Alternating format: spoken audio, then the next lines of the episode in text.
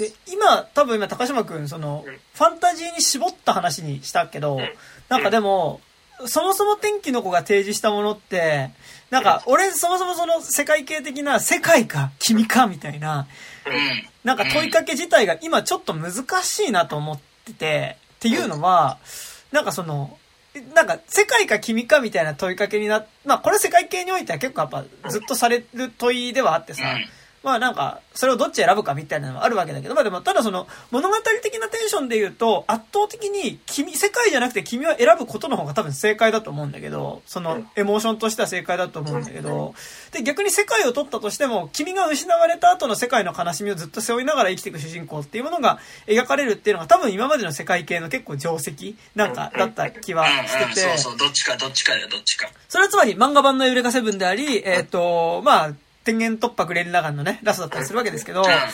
で、で、なんかそれで言うと、でもなんか今すごい難しいのが、なんか、こう、君を犠牲にして成り立つ、君か世界かみたいな風ななり、ことを問いかけをしたときに、その、そこで犠牲になる君っていうのが、なんか、割とその、もうちょっとなんだろう、これは、単純に純粋な個人でも犠牲になっちゃいけないとは思うんだけど、なんか、天気の子で見えたものって、そこで犠牲になる君っていうのが、まあ、その要は貧困層っていう。あの、構造っていうのがそこに見えちゃってた。今までの世界系ってそこで犠牲になる君っていうものに、がなんで犠牲にならなきゃいけないかっていうところでの、なんかこう、ま、あの、マジョリティからマイノリティへの暴力性っていうものって、なんか、なかったんだけど、天気の子って、結局その、そこでのヒロイン、やっぱその、すごい、貧しい家の子供って、で、その、社会から、要はその、是枝裕和の誰も知らないみたいなさ、社会から忘れられた子供って描いてしまったことによって、あそこで君を殺すことを、君を倒、なくして世界が残ることを肯定してしまうっていうことは、なんかある種、どこかで誰かが、その、見えない風にどんどん殺されていっていく現実を受け入れた上で成立している、なんか大多数の、なんか生きていける構造みたいなの結構なんか、こう、それ自体を肯定しちゃう感じが、同時に俺はなんか天気の子にはしてて、いやなんかだからこそ、あそこで、いや世界は水没すべきになるっていうのは、君を取るっていうのは、単純に君個人を選ぶことでもあったし、なんか、もうちょっと、離れて作品として見たときに、やっぱり誰かの犠牲によって成立している、なんか、大勢のせいみたいな、社会の結構グロテスクさみたいなのが結構そこで見えた気はしていて、なんか、って言った時になんか、こう結構天気の子でされたその問いみたいなのは、で、なんか今多分高島くんの話に即して言うと、多分、君か僕、君か、君が死んで残る世界か、えっと、君を生かして滅びる世界かっていう二択の問いかけに対して、いや、そもそもその問いかけ自体を設定してる構造自体をぶっ壊そうぜっていうのが多分第三の選択としてあるはずで。そうそうそう。なんか本当はそれをするべきなんだけど、それに行かない。でもただ天気の今度続編を作るとしたら、それになるはず、それをやるっていうこともできたはずではあるはずなんだけど、まあそこには行かなかったっていうのはある気がしてて。で、だからすみません、ちょっとここでエウレカおじさん出てくるんですけど、えっとあの、公共支援エウレカセブンっていうアニメシリーズは、最後それをやる話なんですよね。なんかだからその、まあもう対立し合ってる二種族がいて、で、まあその人間が生きるためにはそのコーラリアンっていう地球外生物を滅ぼさなければいけなくて、で、コーラリアンを生存させるためには人間を滅ぼさなきゃいけないけど、で、コーラリアンである君のことを好きになってしまった僕は、だからその人間として戦うけど、で、ただ人間が生き残るためにはコーラリアンである君を殺さなきゃいけないんだっていう状態になった時に、その、要は世界か君かみたいな。人間が残る世界か、君が残る世界かっていうのを、えっと、選択させられた時に、で、まあ、で、そのコーラリアンを滅ぼせっていう風に指導していく人物たちによって、やっぱりその君を滅ぼすか、世界を取るかっていう、えっと、二択を無理やり突きつけられるわけだけど、まあ、そこに対してユレカセブンは、いやーもう、だからもう、どっちも嫌だって言って、もう全部、全部変えるって言って、変える。で、君も残って人間も生きる世界にししていくっていうのが、だからその、それを、あの、無理やりにでも作っていくっていうのが、やっぱエウレカセブンが、なんか力技でテレビアニメシリーズではやったことだし、なんかやっぱそこでのその、そもそもの二項対立を設定している場所自体をぶっ壊していくっていう感覚っていうのは、なんかやっぱエウレカセブンが、やっぱいい作品だなっていうかね、なんか今の話をしててもね、なんかやっぱそこの構造自体、君か僕かの問いかけみたいなものを変えていく話だと思うんだけど、いや、うんでもなんか世、界系はもういっぱいあるし、うんうん。世界を取る話も君を取る話もぶっ壊す話もあるんだよ、もういっぱい。うんうんうん。だから、新しい答えを欲しいんじゃなくて、あの、もう A か B か C どれ選んでも絶対被るんだから、A を選んだんだとしたら、なぜ A を選んだのかっていうことを、もうか観客に共感させるぐらいこう教えてほしいのにうん、うんないのよ、今回それうん。を。で、だからサイレントそいうや、ないっていうか、ソータさんしかないのよ、だから。そうね。で、で、天気の子の話に即して言うと、で、今多分その、いくつか並んできた、その多分何回も繰り返された世界系みたいなところに対して多分、今までと違うのが、いや、なんかそもそものその君の属性みたいなものっていうのが、その属性っていうか君が単純に君個人が滅びる世界でもあるんだけど、同時に、なんで君がそこで死ななきゃならないのかっていう構造自体が、天気の子においては、めちゃくちゃ現実の構造とめっちゃ被って描かれてしまったっていうことが、多分、その、今、その世界系的な問いかけだから、君が残るか世界が残るかみたいなことっていうのが、結構なんかその、こ声を上げられないマイノリティを犠牲に成立する、なんかこう、マジョリティの世界みたいなこととも結構ダブって見えてしまうところがね、なんか、天気の子以降ちょっとしてる感じはあり、なんかこう、そこに対する答えとして、まあ、天気の子の続き、作家性としての続きを見るなら多分そこに何かしらのアンサーは欲しかったっていうのはまあ、で、それは一個ありつつってか、でもそれで言うと今作全然違うところの話になっちゃってはいるんだよね。なんかね、うんうんその問いの設定自体がそねう。。うん。で、やっぱりなんか、こう、天気の子を見たときに、この人どっちなのって思ったのは、うん本当にその社会問題に、とかを描きたいのか、それとも、その、あくまでおかずとして扱っうんうんうんうん。たのか、どっちかっていうのが分からなかったの、僕は。でじ今作見れば分かるだろうと思ったんだけど、完全おかずだろうっていう。うん、おかずの人だよ。うんうん社会系、社会派な人じゃないよ、別に。うんそう、うん。そう。社会派の極北から生まれてきてるんだから、だって。そうそうう。んいや、だから、なんかその、そ元々の質的にも、でもなんかこう作家的にもさ、こう成長していくに従って、なんか変わっていく部分とかもあるのかなと思いつつ、でもやっぱり、そそこが、そこはやっぱ、え描こう、なんかあくまでおかずなんだっていうとところが、その、より、その、さっき言った、その、商品感とめっちゃマッチするところなの、うん。そこって。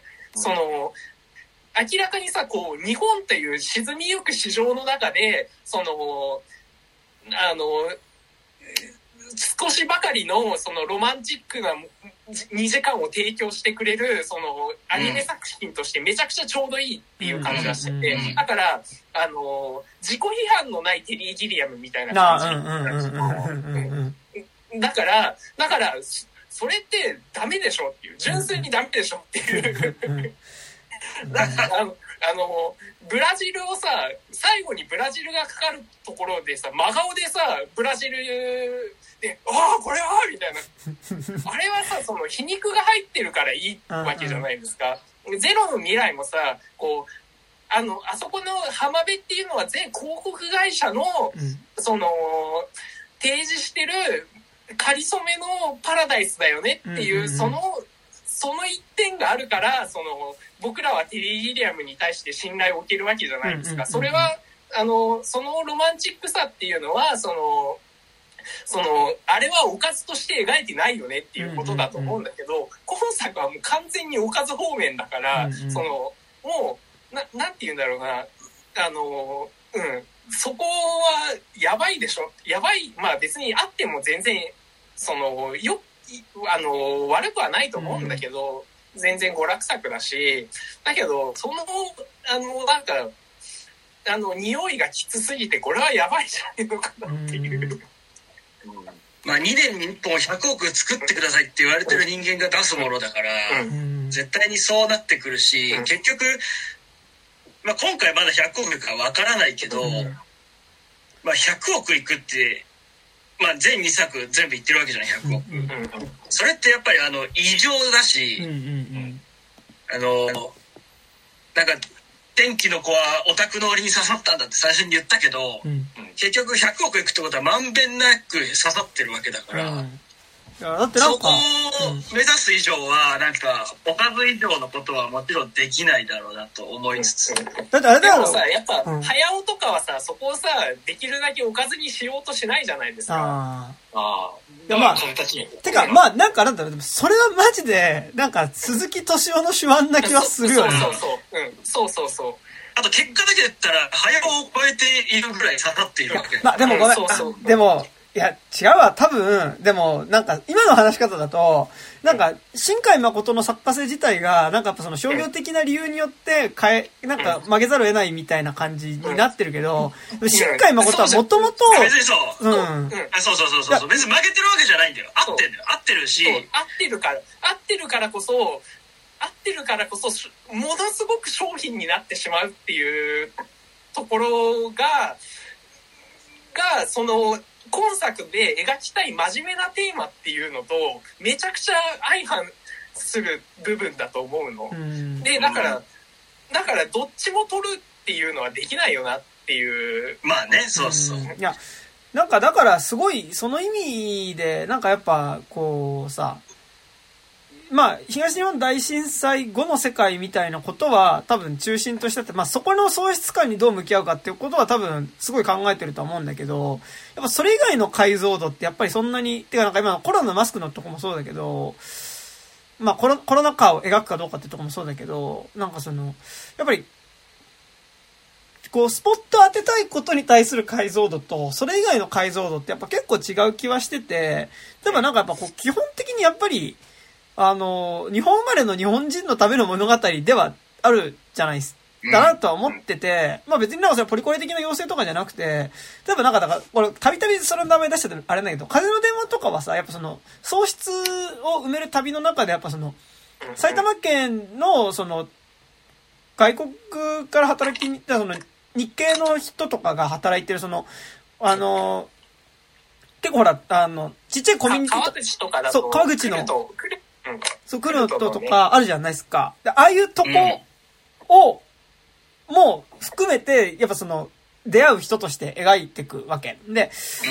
なんか、その解像度って全然あってよかったと思うんだけど、あの、まあ、なんか、もしかしたらこの映画なんだろう、その、いわゆるちゃんと家族が、お父さんがいてお母さんがいてっていう家族じゃない家族像っていうのは結構出てくる。その、シシングルマザーだし、てかその、おばと娘で暮らしてる、その、親子の話だし、で、途中で出てくる、その、神戸の、あのースナックのママさんもシングルマザーだしっていうので、もしかしたら、なんかその、いわゆるお父さんがいてお母さんがいてみたいな家族像みたいなのとは違う家族像みたいなもしかしたらこの映画で肯定的に描いて、描こうとしたりとかはあるかもしれないけど、でもなんかやっぱ、基本的に日本生まれの日本人のことしかやっぱ想定されてない話だなとは、なんとなく風の電話と比較した時にね、なんとなく思ったりとかも。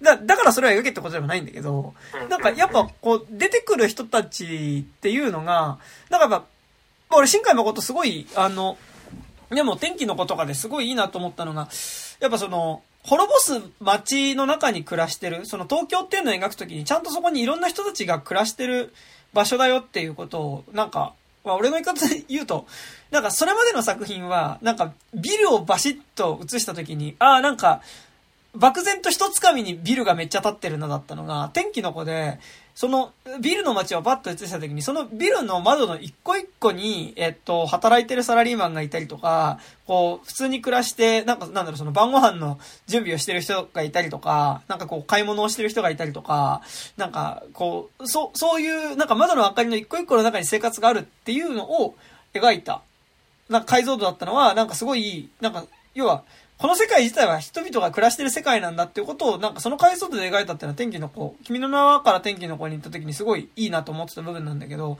でも同時になんかこう、今なんか俺はサラリーマンとかさ、はた、なんかなんとかって言ったけど、なんかやっぱちょっとその解像度っていうか、なんか要は、あの、格好好きの普通に日本で営み、暮らしてる人たちの解像度でしかないなっていうのは、まあなんか同時に思うところでもあるから、なんかやっぱ確かに、なんか、か風の電話を俺なんかその1回目見るときと2回目、そのうんうん。今作の間に見たんですけど、うんうん。そこでなんかマジで浮き彫りになってきたのが、今作で出てくる外国人って、あの、ローソンの店員のうん。キャロルさん、女性うんでもまあ、まあ別に白人女性も全然働いてるけど、うんうん。まあ、日本で今、まあ、ここに働いてる人を描くってなったら絶対アジア系とかじゃないですか。うんうんうん。だから、なんかそこが、あ、なんで逆にあえて白人女性にしたんだろうっていうのと、なんかその後に、完全にこれなんか結びつけでしかないけど、うんなんかあの、中国大震災の時の絵巻が出てきた時に、あ、なんか俺一瞬なんか最初見た時にあの、朝鮮人虐いや、ね、そうなんだよね。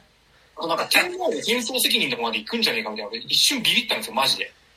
いや、でも、そこは言ってないよね、みたいな。いや、マジで今、竹木さん言ったところ、俺、俺もちょ、結構引っかかってて、関、関、関東大震災のことは、要は東京にたどり着いた時点でめっちゃ想起されるじゃないですか。うん。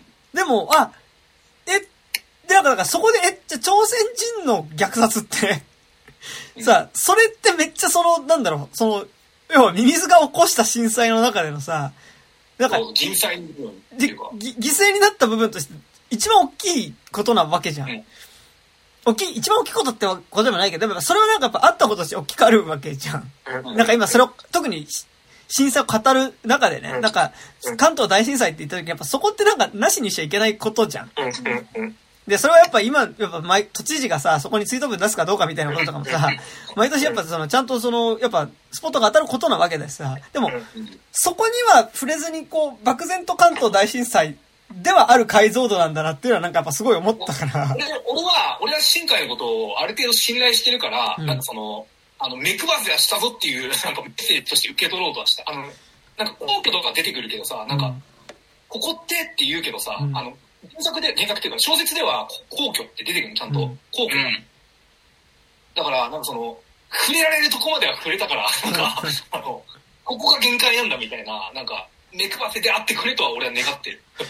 いやーいや、だから、おかずなんでしょうよ。まあまあ、大多数に刺さるとこっていうだけだし、多分天気のこの貧困層云々も別に、ヒロインかわいそうだよねっていう文脈から生まれた貧困層でしかないから、でもなんかさ、あのさ、その天皇、えごめん、ちょっとあれだけど、て天皇制への距離感超面白かったよね。なんかさ、そのさ、すげえ、日本神話的なモチーフとかめちゃくちゃさ、なんかさ、出してきてるのにさ、あそこのさ、あのトンネルの地下より先へはさ、本質的にはいけない感じっていうかさ、あの、あ、ダメダメ、あの、あの、今まで日本神話の、その、ちょっとこう、周りの、なんか、側だけなんか、表面だけふわふわ届いてたけど、あ、でもあの、それ以上中心に行っちゃうと、あの、ちょっとあの、お尻の穴のマークとか出てきちゃうから、ダメ、ダメダメみたいな感じっていうか、あの、ああのね、マークね、あの、原作だと出てくるんですよ。あの、東京の後ろ戸に、なんかあの、ひし形を、なんか、丸いひし形のマークみたいなのがあったみたいなはいはい描写があって、うんうんちゃんと書いてはいるんですよ。いやだってさからそこはまあお尻の穴のマークまで触れちゃうとさ、その、要は、そ、そうたくんとかさ、なんかうん、そういう、なんか何、雅な血筋の方とかさ、なんかちょっとこう。そういう感じだって、その、じ、自信を収める、要は、荒人神みたいなことになってっちゃうわけじゃん。そうなってくると。新海は多分あの、完全なオカルトファンとして描いてると思うけど、ど強さで言えば。まあ、うんそれとおかずなんだと思うけど、うんうんうん。まあ、東京でオカルト的にそういう場所っつったら大体その辺でしょっていうぐらいの解像度だと思うけどね、なんかう。ん東京タワーかスカイツリーかな、皇居かなぐらいの3分の1のどれかぐらいのところだと思う。いや、なんかだからさ、あの、なんだろう、あの、セントラルドグマに入った瞬間にさ、なんか、モザイクがかかった感じすごかったよね。なんか、あ、ダメダメ、見せて、ちょっとダメダメみたいなさ、感じはすごいしましたよね。なんかね。うんうんいやでだから描く気ないでしょ。や脈々と昔からありましたよ。それこそ皇族と同じぐらいの歴史都知事ありますよ。って言いたいだけだから別に。で、なんかさ、やっぱその、天皇制みたいなことには、なんか、まあ、触れない距離感ででも日本神話使いつつ、でも、うん。なんか、そこで描かれるのは、格好好きのやっぱその、普通の日本人の、こう、喪失感みたいなことが描かれるバランス感っていうのは結構やっぱすごいこう、ナチュラルにノンポリである時のなんか、天皇制には言及しないけど、でもなんかそのやっぱ日本神話的な側には、なんかこう、全然抵抗なく受け入れられるみたいな感じっていうのは、なんか結構すごい、なんか、格好好きのやっぱ普通の日本人の感覚、な、これ方良くないな。なんか良くないけど、なんかそ、みたいなのはちょっと、か、感じはするよ ね。いや、だからそれが100億の感覚なんだよ。そうなんですよね。がそこにあるんだよ。100そこの億。山田君の格好を取ってったら、1億2億にしかならないんだよ。そうだ今の、100億の感覚っていいね。これがいやだからそこが100億の感100億覚。がすごいんだってば、だから。うん。だから逆に、もう逆に俺は考えるようにしてて、100億にしては、ちゃいちゃんとふれ、何？触って、あ、まあ、そうそうそう。うんうんそうそうそう。いや。いや、あ、でもやったからこそみたいなのもあるか。うん、そう。だから、ああくまで、こう、ユニバース、日本国内におけるユニバーサルな商品としての映画の総和みたいなのがここにあるから、そう。その、な、なん、なんだろうな、ここではあるよね、確実に。うん、そそう、だから、なんか、えその、なんて言うんだろうな、なんか、野蛮なものだったり、うんうん。こう、なんか、人の情念だったりみたいなものが、ほぼないっていう、なんか、すごい、すごい、まあ、でも、ある意味すごい作品ではあると思う。うんうんうんすごい、すごいよくできた商品ではあると思う、本当に。うんうんそうなんですよね。あ、そうだ。だって、あれよ、1年間の日本の興行収入のアッパーって大体、銀行かける1900円だから、1900億円ぐらいしかないんだよ。うんうん。それの20分の1とか10分の1を、ごっそり持っていける作品作るっていうのは、もう、ね、いや、荒人神みたいなもんですよ、だから。やめろ。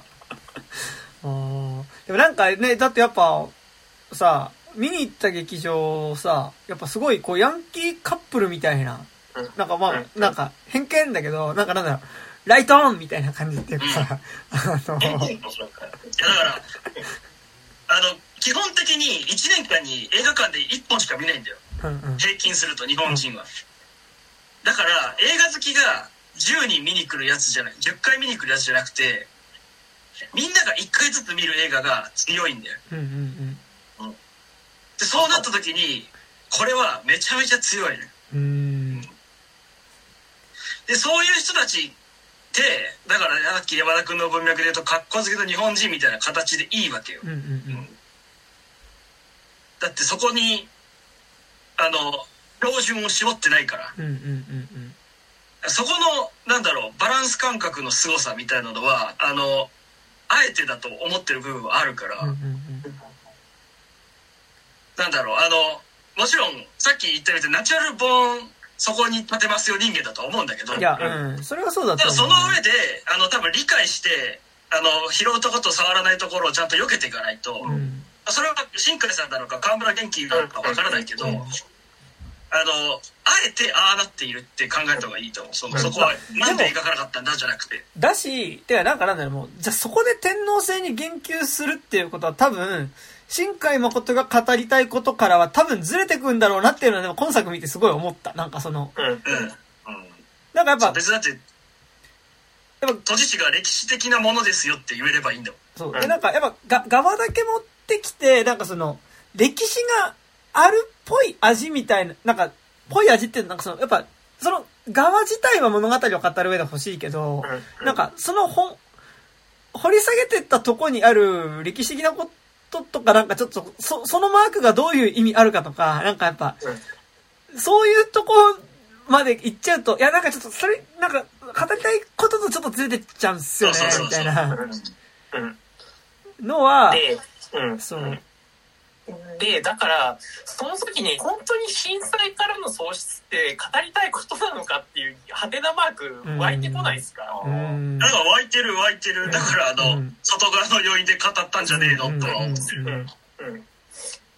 だってずっと、それこそフィルモグラフィー語れる、まあ、たもう数あるから言うけど、結局、ずっと世界系をやってる人なんだから、うんやっぱりだからその、世界系の回答の今回のおかずと味付けは、まあそうでしたよっていうことだと思うのね。それこそだから2年に1本出さなきゃいけないんだったら、やっぱり外からもらった題材全部どんどん組み込んでいかなきゃいけないとは思うし。うん。どうなんだろうね。なんかまあ、俺は新海誠信じすぎてるから、普通に新海誠本のインタビューとかをそのまま 真に受けて、なんか、ああ、ちゃんと震災のこととか考えるようになって、まあ、うんうんうんどうやってたのいや、でもなんかそこはほら、矛盾しない気はするよ。そう、そう別にみんな語れるんだよ、だって。まあまあまあ。あの、一様に体験はしてるんだから。うんうん。ただその深度がなるほどね。うんあり得るのかどうかはまた別の問題だけど、だから、その、うんうん。ゼロじゃないんだよ。ゼロじゃないしうん、きっかけは外からもらってるんだよ。えなんかだから、喪失感自体にはやっぱ311は多分割と日本だと共通体験としてやっぱあの時あったから、そうそう。そこに対しては向き合えるし、だからそこはなんか右も左も関係なくてか、むしろちょっと若干右的なバイブスでやっぱ頑張ろう日本みたいなものもやっぱあったりもしたわけだし、なんかシンゴジラそうだしね。そうそういうとさ、今作はさ、頑張ろう日本的なバイブスに、ま、全くいかずに、あうんうんうんくまで日本個人だけを救うっていうところに行ったのはめちゃくちゃいい。そうね。で、でもその、頑張ってきたよねって。で、今まで頑張ったよねっていう慰めだから。うんいやだからそれこそが右もんなんて言うんだろう普通のっていうう、んうん。であそここそが一番政治的なんじゃねえのかっていうあ問題はあるよね。ね。で、なんかで、個人の喪失って言った時の個人っていうので多分想定されてるのが多分そのなんかさっきから言っちゃってるけどやっぱその格好好きの普通の日本自分は普通に日本人だよねってナチュラルに言える感覚のうんなんか日本人な感じはうん。しててなんかそこになんかなんだそのスズメちゃん自体の属性って実はそんなちゃん属性ってかスズメちゃん自体のこうがどういうことかみたいな、なんかそのやっぱ、さ、親に、おばにもらわれていってっていう家庭ではあるけどさ、なんかやっぱ、こう、生活感とかあんまないしさ、その家自体にね、その家事とかはするんだけど、うんそう。なんかまあ多分ね、当たり前に親から愛されてたからあれだけの喪失感を抱えたわけでしょ？うーん。でもなんかやっぱ、それはでも当たり前、親から愛されること自体は当たり前ですっていうスタートがあるわけじゃん。うんでもなんかさ、そのすごい、なんかなんだろう、その、言い方あれだけどさ、地方でさ、女性一人の稼ぎでさ、娘、自分、子供一人育てながらさ、こう、暮らしていくのって多分結構大変じゃん。なんか、うん。でもなんかそこら辺の大変さってやっぱ全然、まあなんか別にそれは、いやなんかみんな絶対それ大変なはずだからそれはやけっていうのはもうちょっと違うと思う。いや全然違うと思うけど、なんかでもこう、なんだろうな、あの、その悲喪失感っていう部分だけに、こう、なんだろう、フュフューチャーしやすい感じというか、まあだから今作、あの、最大公約数にフィーチャーした結果の作品みたいな。そうそうそうそう。うんそうあそうそうの、なんだろう。みんな知ってる出来事うん。の文脈で自信をいじってるだけだから。あの、うん新海さんの中で大切な人を失ったとかそういうのじゃなくて、うん。あの、コンテンツってみんなが知ってることが大事ってあるから、一個文脈として。ってなった時に、あの、3.11以降、やっぱ携帯でひっきりなしにあのアラーム音が鳴って、うん。みんなちょっと毎回。一斉に同じ音が携帯から出てびっくりするみたいな体験っていうことが共通のものであるよねっていうとこからのスタートだと思う。なんかね、でもそこさ、ね、そうなんだよね。で、なんかだからやっぱその、多分、日本に暮らしてる、してたら、なんか多分、3.11は多分、ある世代から上は共通体験として持ってるうんと思うからうん、多分、それはなんか人種とか宗教とか、その性別とか、が年齢は関係あるんだけど、関係なく多分結構原体験としてある世代からは多分、し震災、さ東日本大震災って持ってるから。だから本、当一番下、今回の映画のターゲットの加減が高校生だと思うよ。うんうんうん。うんだから多分そのね。し震災当時に、だからいくつだったかっていうさ、ところになってくると思うんだけど、なんかって言った時に、なんかこう、でもなんかやっぱこの作品ってさ、なんかなんだろう。描いてないけど、なんかもう、日本に暮らしてると、その、そこまで皆まで言わなくてもわかることによって、だからなんだろう、こっちが勝手に想像することによって、そんな皆まで説明し、とかセリフの中で言わなくても、例えばその、神戸に行ったこ、ここが神戸であるっていうことは、神戸の人とか、主人公が会うって言った、その、その人、神戸でホストやってるその女性と会うっていうことが、あ、あの、スナックでやってるママさんと会うってことが、もしかしたら彼女もその、阪神淡路大震災経験してるだろうなっていうことって言わなくてもさ、わかる感じってあるじゃん。この映画ってそ。の文脈で考えたら、愛媛ってなんかあったっけってすげえその後調べたんだけどさ多分、だけど、なんか、ないんだよね。あ、そうそなんだ。からそ、そうなると、その、神戸、だから、え、じゃあ、だい、かん、あの、阪神淡路大震災っていう、ことでもないのか。繋がんな。くて、繋がんなくて、そこはあの、一回違うのかなって思ってる、だから。ああ。ねはだからあれかな、普通に土砂崩れがあったっていうふうにはとか、そう、だからじゃあ、スタートの宮崎はって思ったら、特に宮崎もないのよ。それが例えば熊本だったりしたら、やっぱり、そうね。うん。あの、思いつくものがあったりするわけじゃない、うん。うん。うん。うん。確かにね。あれ考えてないのかなっても一瞬思うわけよ。ああ、そっか。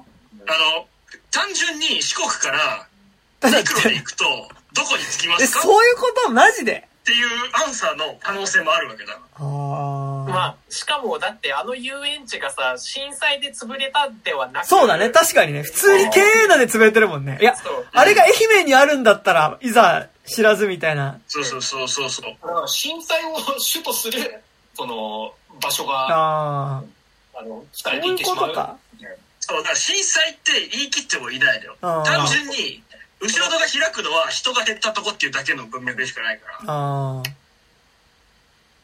なるほどね。そう。これはそこは一回探したよ。探したけどね、見つかんなかったの。なまあでも多分、江戸時代とかよりもっと前になれば多分あると思う。ああ、なるほどね。多分その、この物語でその文脈で語るんだったら、一番下のラインを関東大震災ぐらいにしないといけないわけじゃない。うんそうね。うんでもなんか、そう、安土桃山時代の文文献に残ってる地震とかしか出てこないの。なるほどね。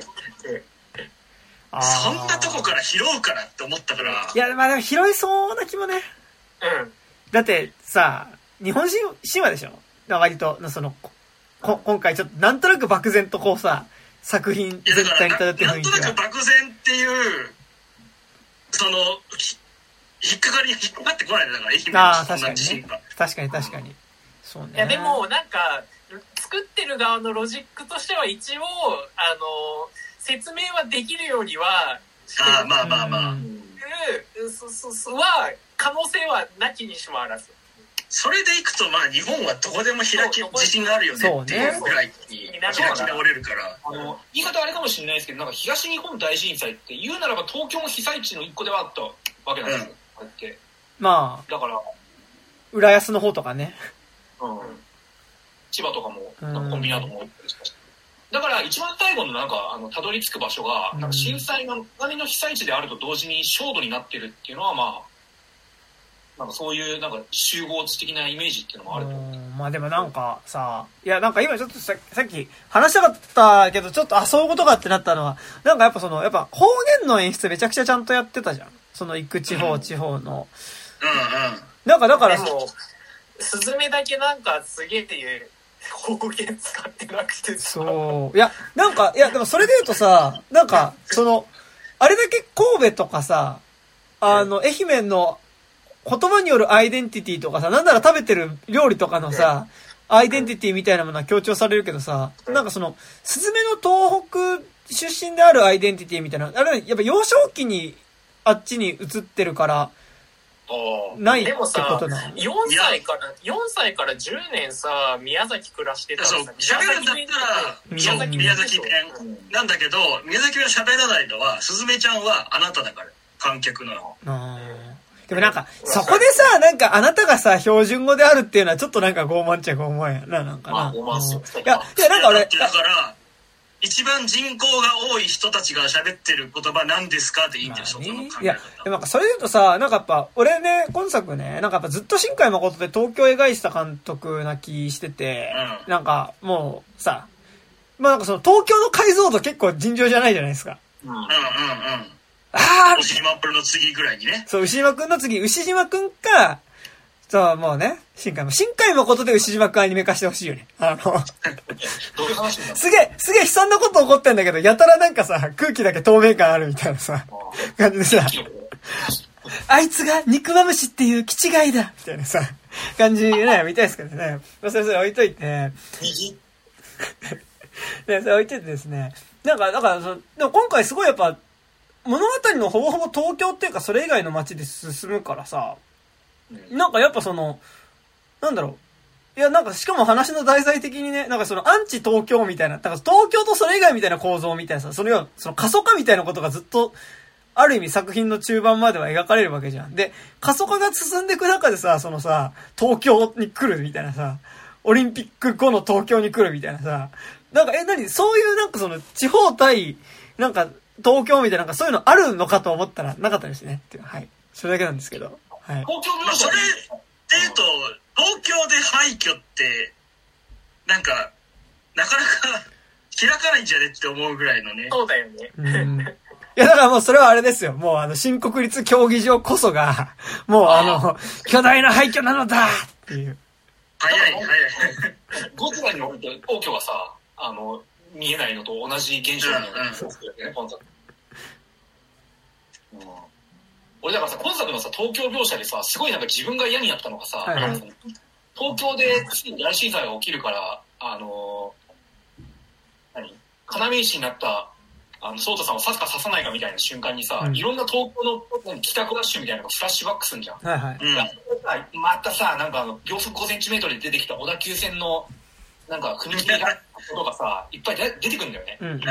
時にさ、なんかその、まあ自分が住んでるからっていうのももちろんある。俺にとっての故郷東京だからっていうのももちろんあるんだけど、うんここで大震災をやめてくれみたいな、なんかすげえ思っちゃったの。うんでもさ、大震災って地方で起きてんじゃん。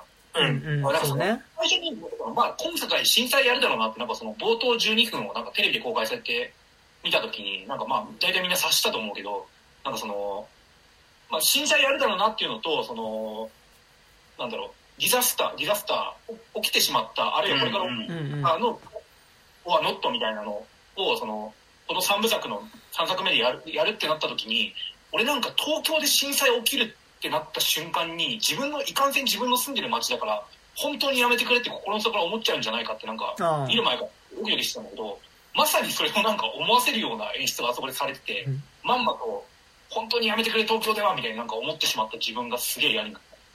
いや、まあね、でも、そ、そ、そそれは演出がいってことだと思うんだけど、うん。あ俺、すごいさ、今まで嫌なとこ気になったこと喋ってたけどさ、うん。すごいちょろっとしたとこでめっちゃ好きだったシーンがあってさ、はいはいはい。芹沢がガーッと車で登ってきてさ、うん。うん。なんか一回地震速報が鳴って、はーっつって車から飛び降りて、うんちょっと丘の上っていうか、行ったじゃない。あ、はいはいはい。あそこで、その後芹沢が、あ、ここってこんな綺麗だったんだみたいなことを言った後で、これが綺麗？みたいな反応をした時は。すごい、ああ、ゾクッとしたけど、あれうまいうんあれは、あのーなんかすごい、うんなんだろう、まあ俺が大学の時ちょろちょろボランティア行った時と生の、うん。と同じようなことしちゃったのよ。うんそのうんうんあそこはあ生の感覚を捉えてんだなってすごい思ったね。でもそっから先、なんと場所絞らないんだよね。はいはいはい。その、じゃあ、どこっていうとこは言わないから、ああ、確かに。なんか、なんとなく津波で亡くなったあたりなんだろうとしか捉えられなかったけど、そうね。いや、上の方でかああ、でもあの、さあ、あの、船が乗っかってるのは、そうそうそう。うん。っていうう。ん。なんか、やっぱあの辺なの？みたいな。うん。船乗ってんのってどこだっけ？石巻？うんなんかあの辺だったよね。うん。うん。そう、あともう一個、後ろ戸からもう一回飛び降りてった先で、うん。あの、ミミズを俯瞰で見た時がすごいあの、ヘリで映像の燃えてる津波とい一緒に見えたのは、あー、なんか、これはすごいお金かけた映像で作れてよかったなって思ってたとう思う。ん。えーまあ、まあ、だから演出演出ではすごい3.11をこすってはいるんだよ。うんうん。でもなんかさ、それで言うとさ、君の名はの時ってさ、その、要は、原発の立ち入り禁止区域ってさ、それを思わせる描写って看板一個でやってたじゃん。うん。こっから先っていうので。うん今回、その原発の件はなんか割とぼやっとされてはいたよね。なんかその、それは逆に、スズメがどこかっていうことをぼやかすことによって成立してるんだと思うけど、うんうん。なんか、で、正直だ、それで言うと、さ、帰れない人もいるわけじゃん。その、そうだよね。うんあの、帰宅困難区域になってて、帰りたいけど帰れない人もいるっていうことは、だから、そこもちょっとやっぱ、こう、巧妙にオミットされてることだね。オミットなんかね。うん。喪失感だから。で逆にそこに帰れない人のことを置いていってる感じももしかしたらだからあるかもしれないわけだよね。だからね。うん。だからゴリゴリに触れるんだったら、福岡の帰宅困難場所が後ろ戸になっちゃって、うんみたいなことをやるべきなんで、うん本当に触れるんだったでだからそこでやっぱ福島第一がもう本当にでかい後ろ戸みたいなさ。ね確かに。そうだね。で、えそこにやっぱ芹沢が車でやっぱこうね、でも、それはやっぱり、100億の感覚ではないんだよ。うん。うん。やれないし、なんかそこまでやっちゃうと、なんか、いや、それはそこまで、そうやって描いていいもんじゃねえだろ。そうそうこまでやったらなっちゃう気がする、さすがに。福島50見なきゃねって話になるんですよ。いや、福島ユーティを見なくていいよ。そういう時はなんか見なくていい気がするけど。というのは全部、あの、抜いてって抜いてって骨抜いてって、だから地震警報とくらいしか残らない。まだやっぱ最大、最大公約数なんでね。うん。で、それでもやっぱりブーブー言う奴らは今回出てきてるわけでしょうん。まあ、あの、もちろん当人、ご本人だったりしたら辛いとこはあると思うけど、うん。でも、それでもやるってなったのは、やっぱり大多数の観客はニュースと、東京とか都市、関西都市部でニュースとして見てた人たちって捉えてるからだと思う。なんかでも、今そう聞くとやっぱなんかその大多数の人たちのさ、とりあえずの、カッコ好きの被災者を出してきて彼女が救われる物語をさ、うん。あの、そこの、本当に当事者じゃない人向けにもしね、なんか今の言い方だとさ、なんかその。あの、作ったものだと、その、か、仮初めのその喪失感との向き合いなんだとしたらちょっとあれだよね。なんかそれは新海誠が意図してることではないのかもしれないけど、いやでもでもやっぱりこの作品の成り立ちからするとやっぱり、うん。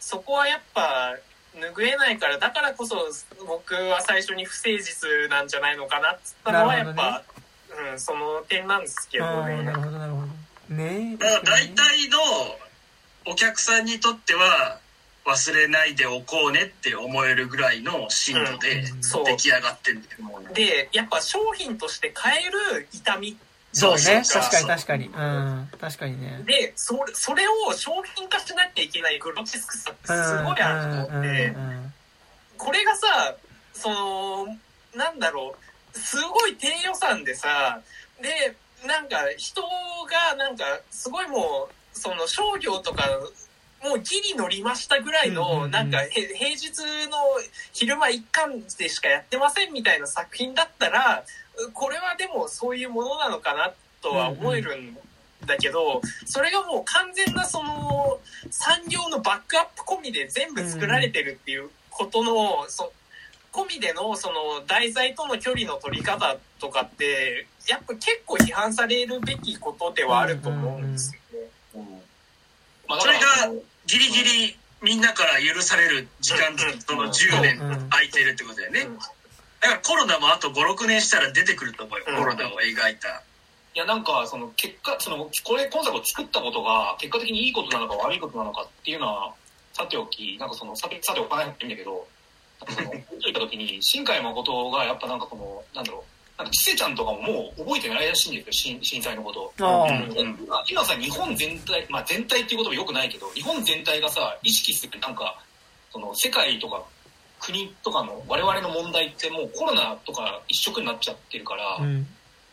10周年経ったために、あとまあ、作家的に、作作品的に考えると、その君の名で一回震災テーマなんかこう、決着つけました的なことをやったからこそ、10年後のタイミングで、なんか、超、何、あの、知名度と権力を持ったタイミングで作るっていうのはある種必然だったのかなとは思うけど、私、まあなんかなんだろう、えっ、と、えっ、と、忖度して言い方すると、新海誠自体の震災との向き合いっていう意味では多分この形になるんだろうなっていうのは、なんかすごい、その、だからつく、うんうん。それこそ新海誠本で書いてたけど、なんかやっぱその、うん直後、割とそのまだ震災の記憶との距離感が、まだそんなに取れてない時はやっぱ君の名はみたいな、それ自体をやっぱりこう変える物語を作ったりしたけど、やっぱり今必要なのは本当にそれの悲しみを受容することであるっていうのは、当事者、だ当事者の中でももしかしたらね、全然スズメの戸締まり見て、その救われる人もいるとは思うけど、うん。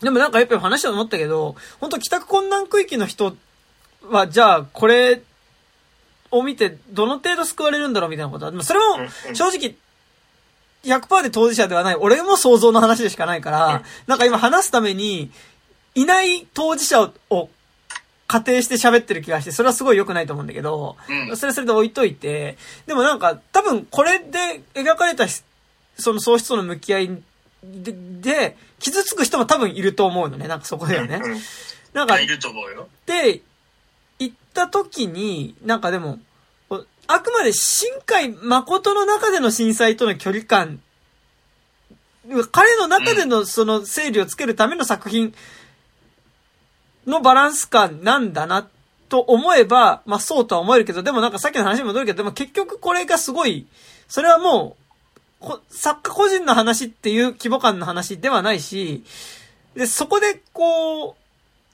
描く多分、新海誠のその喪失感との作品の中で描いてる距離感みたいなものと、多分、いわゆる、格好好きなその要は、震災によって家を失ったわけではなかったり、家族を失っ、なんか、なんだろう、うーんと、わけではないっていうか、なんかなんだろうな。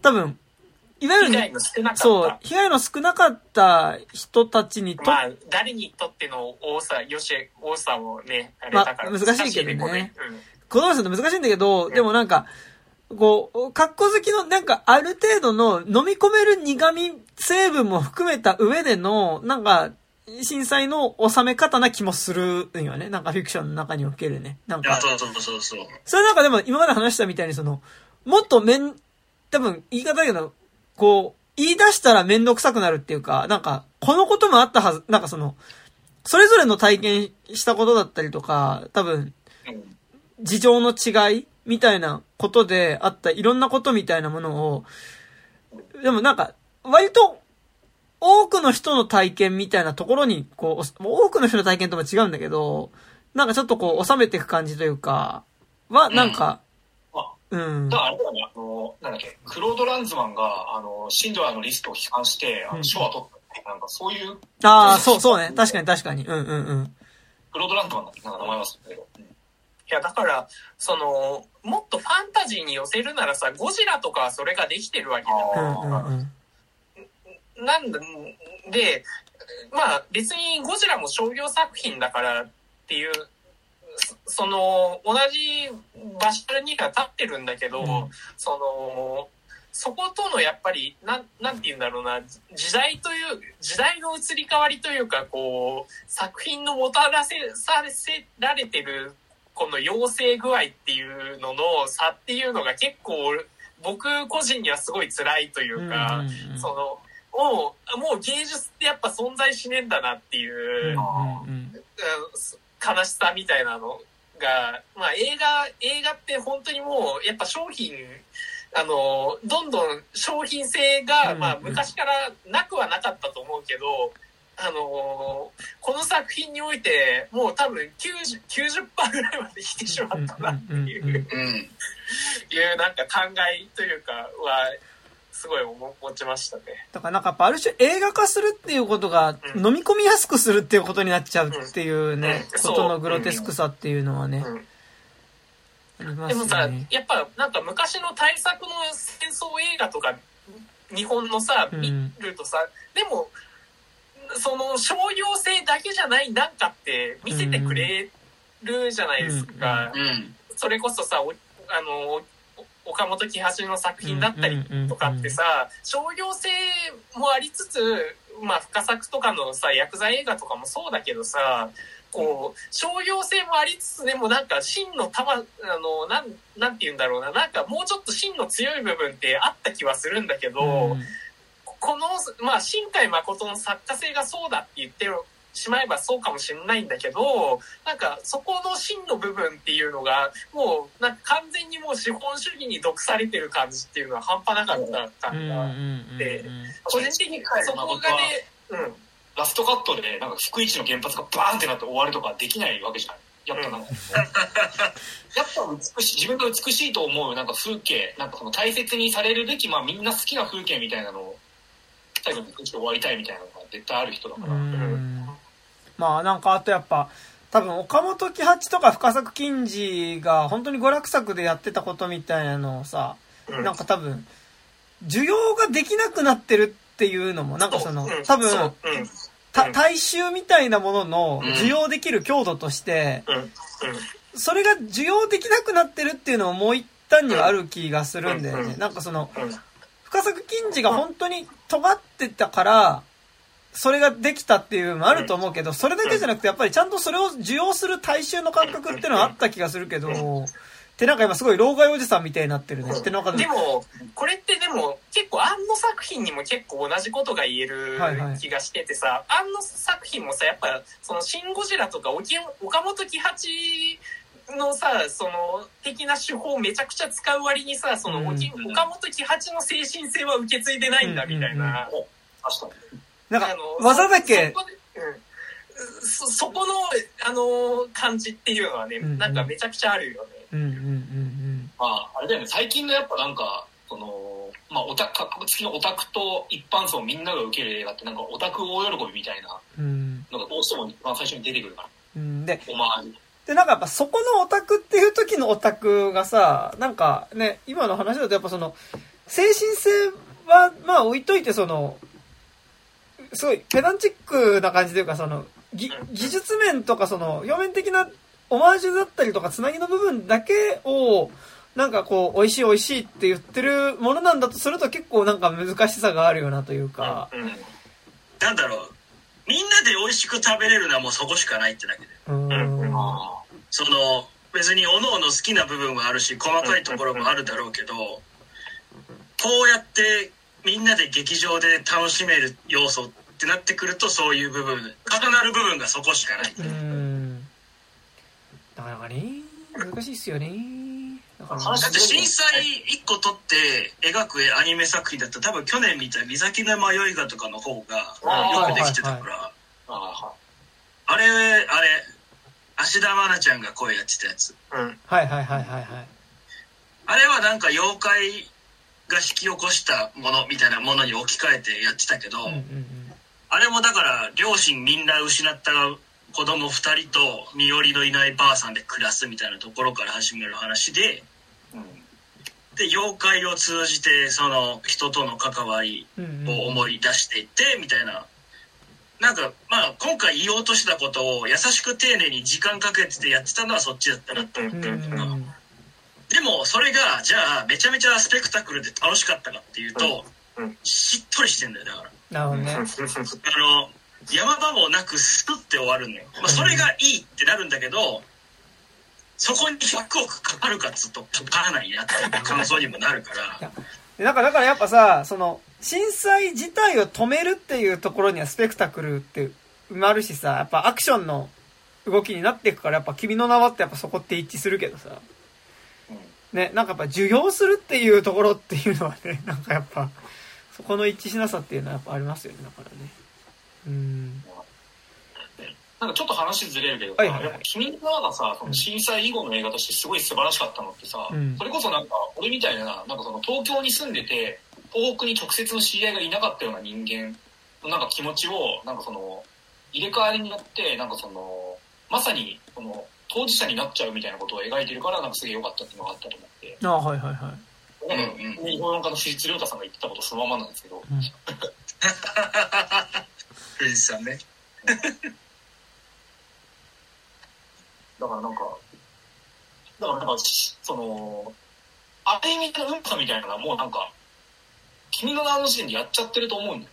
うん。うんうんうん。行動としてのうまさみたいな。震災っていうのは扱い、扱いのなんか手つきの、なんか手つきで、あ、結局こういうこと語ってるよねみたいなうまさって結構し、君の縄でもやっちゃってる気がしてて、うん。もうだから、なると、その、スズメの戸締まりではもう、なんだろう、ちゃんと東日本大震災に出てきたうんうんうんうんそういうことにやっぱ意味を絶対、なんか、一番に置いて作った結果がやっぱ、うのはいや、でも、あると思う。なんか、今話して思ったけどさ、でも君の名はにおいてやっぱ入れ替わっちゃうことってさ、なんか、なんだっけ？藤君だっけ？滝君だっけ？あ、滝君だ。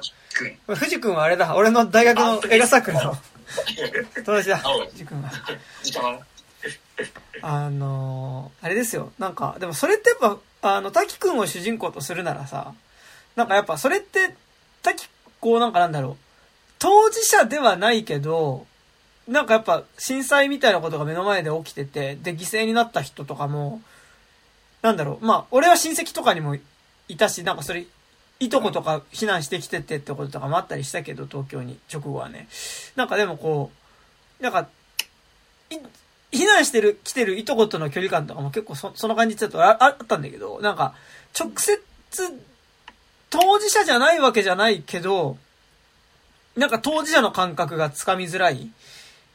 うん。で、って言った時に、でも明らかに物事、ってか出来事自体はどんどん起こっていて、で、うん。で、実際に失った人っていうのもやっぱりその友達とか多分か、パートナーとかさ、なんか家族ぐらいの距離感でもいたりとか、親戚ぐらいの距離感でもいたりするときに、何かしたいけど、なんか自分の当事者感覚がつかめないっていうのってなんか言い方で言えば東京にいるとやっぱその感覚ってあった気はしてて、で、なんかそこの何かしたいけど、なんか当事者感覚もつかめなくて、なんかどうしたらいいだろうって感覚って、なんかその年、震災直後ぐらいの作品って結構いろいろ描かれてた気がしてて、で、俺としてはエヴァンゲリオンの Q とかもまさに結構その感覚だったりとかするわけなんだけど、なんか周りでいろいろこう、怒ってて、なんか周りの人すごい動いてるんだけど、なんか事情を説明してもらえずに、なんか、お前何もすんなって言われてる、シンジ君っていう状況と、なんかやっぱ震災直後の感覚ってなんか俺は近かったような気もしてて、なんかで、行った時に多分君の名はの滝君が入れ替わるのってなんか、震災を疑似的に体験するっていうか、なんかその感覚が欲しいってことなんじゃないのって気も、わかる。うん。ライドとしてね。そう。で、です。なんかだから、すごい、やっぱ今話してもらった君の名はってやっぱ東京に住んでる人にとっての震災をどうにかしたいっていう、なんか起こってしまった悲劇を当事者じゃないんだけど、でもなんかやっぱ当事者ではあるんだけども当事者の感覚がなかなかつかめなくて、でもなんか目の前ですごいし大事な人を亡くした人がいたりとかするときに、それに対して何かしたいけどどうしたらいいかわからないって言ったときに、やっぱこう入れ替わることによって疑似的に当事者になって、で、そのことによってやっぱ、あったこと自体をなんとかなくしたいっていう感じってなんかやっぱすごいこう、で、そこに自分が関与したい感覚って、なんか、すごい、東京と震災の距離感としてはすごいあるなっていうのはなんかちょっと思ってて、でもなんか手行った時に、じゃあ今作で需要っていうの、だからそういう意味で君の名はの感覚ってもしかしたら結構誠実だった気もちょっと今していて、なんかでも手行った時にじゃあ今回その、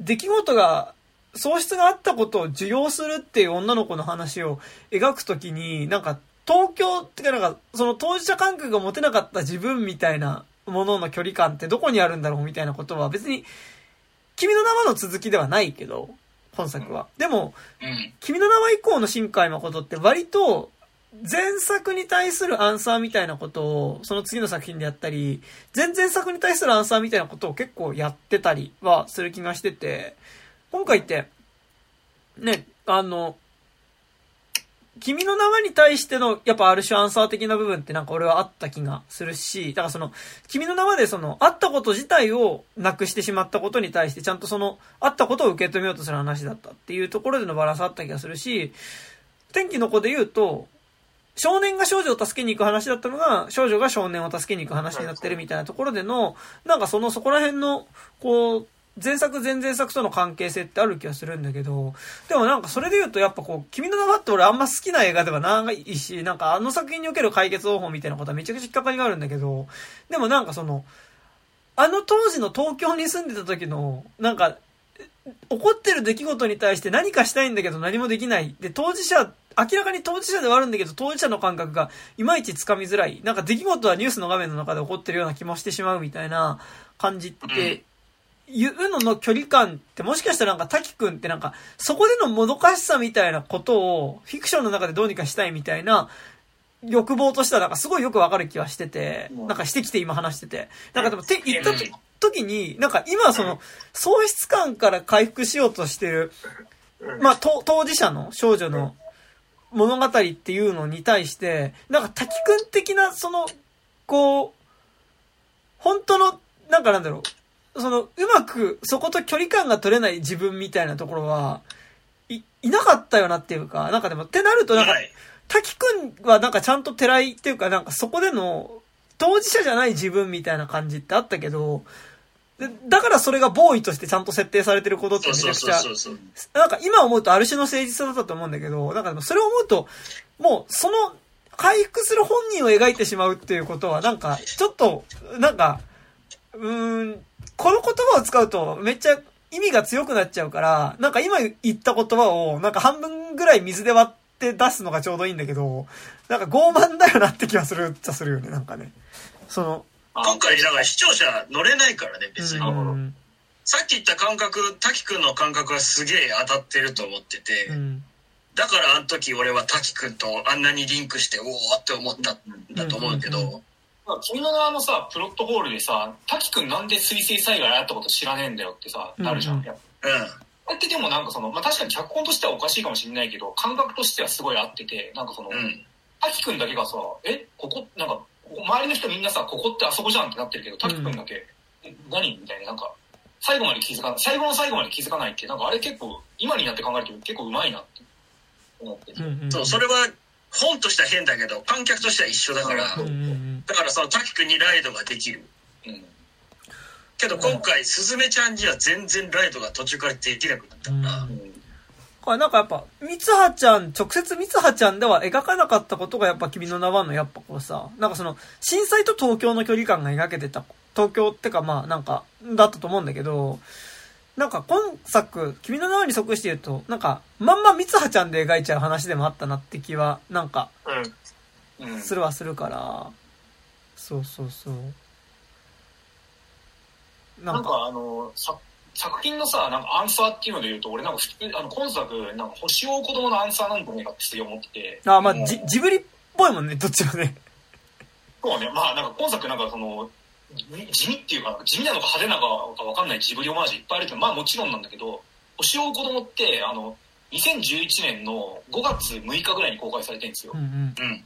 あなんか星を子供この間初めて見たんですけど、うんなんかその、正直あれを震災後に見たときに、あの、楽しめるわけがねえなって思ったんですよ。なんかその、喪失を、の、何で、少年を喪失して、その彼を救うため、救うために、あの、黄泉の国に行くっていう、あの、イザナギ、イザナミをそのまま、あの、ちゃんと言語化してイザナギ、イザナミだとか言いながらやる話なんですけど、うん。うん。このなんか、でもなんか、あのファンタジー度で描いちゃうと、正直震災2ヶ月後の俺ら見ても、全然ピンとこねえみたいなぐらいのファンだから、まあなんか、じ、何？ジ、ジブリのパクリじゃねえかって言われるのもわかるし、なんか実際そんなヒットしなかったという、なんか、あの当時の感覚だったらめちゃくちゃわかるなと思って。なんか結構その、大枠には、なんか星を追う子供とのなんかリンクみたいなことがあったんじゃないかなってすごい思ってて。うん。ね。でもなんか、これ、ずっと今まで話したことと全然違う話だけど、なんか、あんまり感じの良くない文句を言うと、なんか、やっぱさ、星を子供の時に特に感じたんだけどさ、やっぱなんか、ジブリっぽいことをやろうとすると、なんかやっぱその、ギミックに対するフェチっていうのがそんなにない気がするから、なんかその、うん。現実にはないものに対するギミックのフェチっていうのが、なんかあんまない気がするから、なんかその、ジブリっぽいにはなるんだけど、なんかジブリ作品における、なんかいちいちギミックの造形とかの、なんかはいはい。感じの魅力っていうのは、なんかないなっていうのは、なんか思ってしまい、なんか、個人的に特に感じたのは、あそこの大臣がもともと石像だった時のビジュアルみたいなのとかって、なんかジブリとかだと、なんかやっぱその、なんかなんだろう。まあ、俺はなんかそういうそのジブリ遺跡っぽいもの小物で言うと、あの、千と千尋の神隠しの、あの、ああ、ゆ車止めみたい。む向かう途中にある、その、廃墟の温泉、向かう途中にある、あの、こう、笑ってる石の石像みたいなのうんが、うん。いくつか並んでるみたいなのって、いやもうなんか、あれってなんかやっぱ、もうもしかしたらモデルにしたものとかあるのかもしんないけど、でもなんかやっぱこう、どこのなんだかわからないあの感じ、みたいなのって、なんかやっぱ一発で、おーいいねっていうか、ってなるうん。っていうかあれだよね。あのーあのー新海誠は自分で新しい世界を作ることはできないかうらね。あのーはや早尾はもうその辺がもうめちゃくちゃできる人だからさ、うんうんそのどこでもどこへでもさこうまああのそれっぽい現実の現実にありそうだけどファンタジー世界みたいなのの、うんうんあの交渉みたいなのはめちゃくちゃできる人だからさうん多分それは多分本人の教養とかも多分多分にあるとは思うんだけどさうんその意味での想像力っていうのはめちゃくちゃあるけど、うん。やっぱ新海誠ってありものでしか作れないじゃないですか。やっぱ東京だったりとか、っていうところのやっぱ限界みたいなのはね結構ありますよね。ね。新海のことはやっぱ、その、現実にある景色を誰よりも美しく見ることができるっていうことだったのかうん。ファンタジーじゃないんだよね、だからね、もともと。うん。そうそう、うん。なんか、超、超現実っていうかさ、うん。現実を、綺麗な現実。そうう、すっげえ綺麗にした現実を描くのが上手い人だから、そうだね、今なんか忘れてたけど、あんまり、ファンタジーって、なんでファンタジーやってんだよみたいな。あ、あ、も秒速5センチみたいなさ、そういう、さ、別に、あの、秒速5センチみたいな話を今やられても困るんだけど、いや、今やられても全然なんか俺はなんかもうよだれ垂らしてみると思うんだけど、あの河村元気が許さないよ。でも、なんか、あのーなんだろう、割とその、さ、なんか、君の名はとかで、あ、でもまあ、星の声も SF っちゃ SF なんだけど、まあ、SF はまああれだけどさ、なんか、ファンタジーでは多分ないよね、なんかね。うん。すごい、なんか、俺はやっぱもう一回、なんか、その、まあ、琴の花庭とかもそうだけどさ、なんか、あの、全然実写でもできるようなことをアニメで、なんか、現実を描いてるんだけど、現実ではありえない透明感のせ光で描くみたいなの、の方が見たい感じはまあ、すよね。うんしますよね。完全にそれで、何バズったっていうかさ、きっとじゃ。うんん。てかなんかほら、あのなんか、大西俊とかがやってたさ、なんか打ち上げ花火のさ、アニメ版とかさ、ああのーなんか最近やってたジョゼのアニメ版とかさ、ジョゼは見てないからあんま言うのあれだけど、少なくとも打ち打ち上げ花火のアニメ版とかさ、あのー新海誠とかでやるだったらさ、なんか、えー、みたいな。マジ？みたいなさ。俺あのアニメ壊れすぎて大好きですけど。僕は大嫌いなんですけど、途中、途中でプリキュアになるからね。あの、なんなのこれっていう。うん本当に頭が、まあ、あれも見てる時本当に俺頭おかしかったと思う。女性だいぶロマンチックにしててアニメにするから。あ、本当？うヒロインがすごい嫌じゃなかった。ーん。で、結局それがやっぱり受け入れやすい温度感なんだろうなとは思うけど。なるほどね。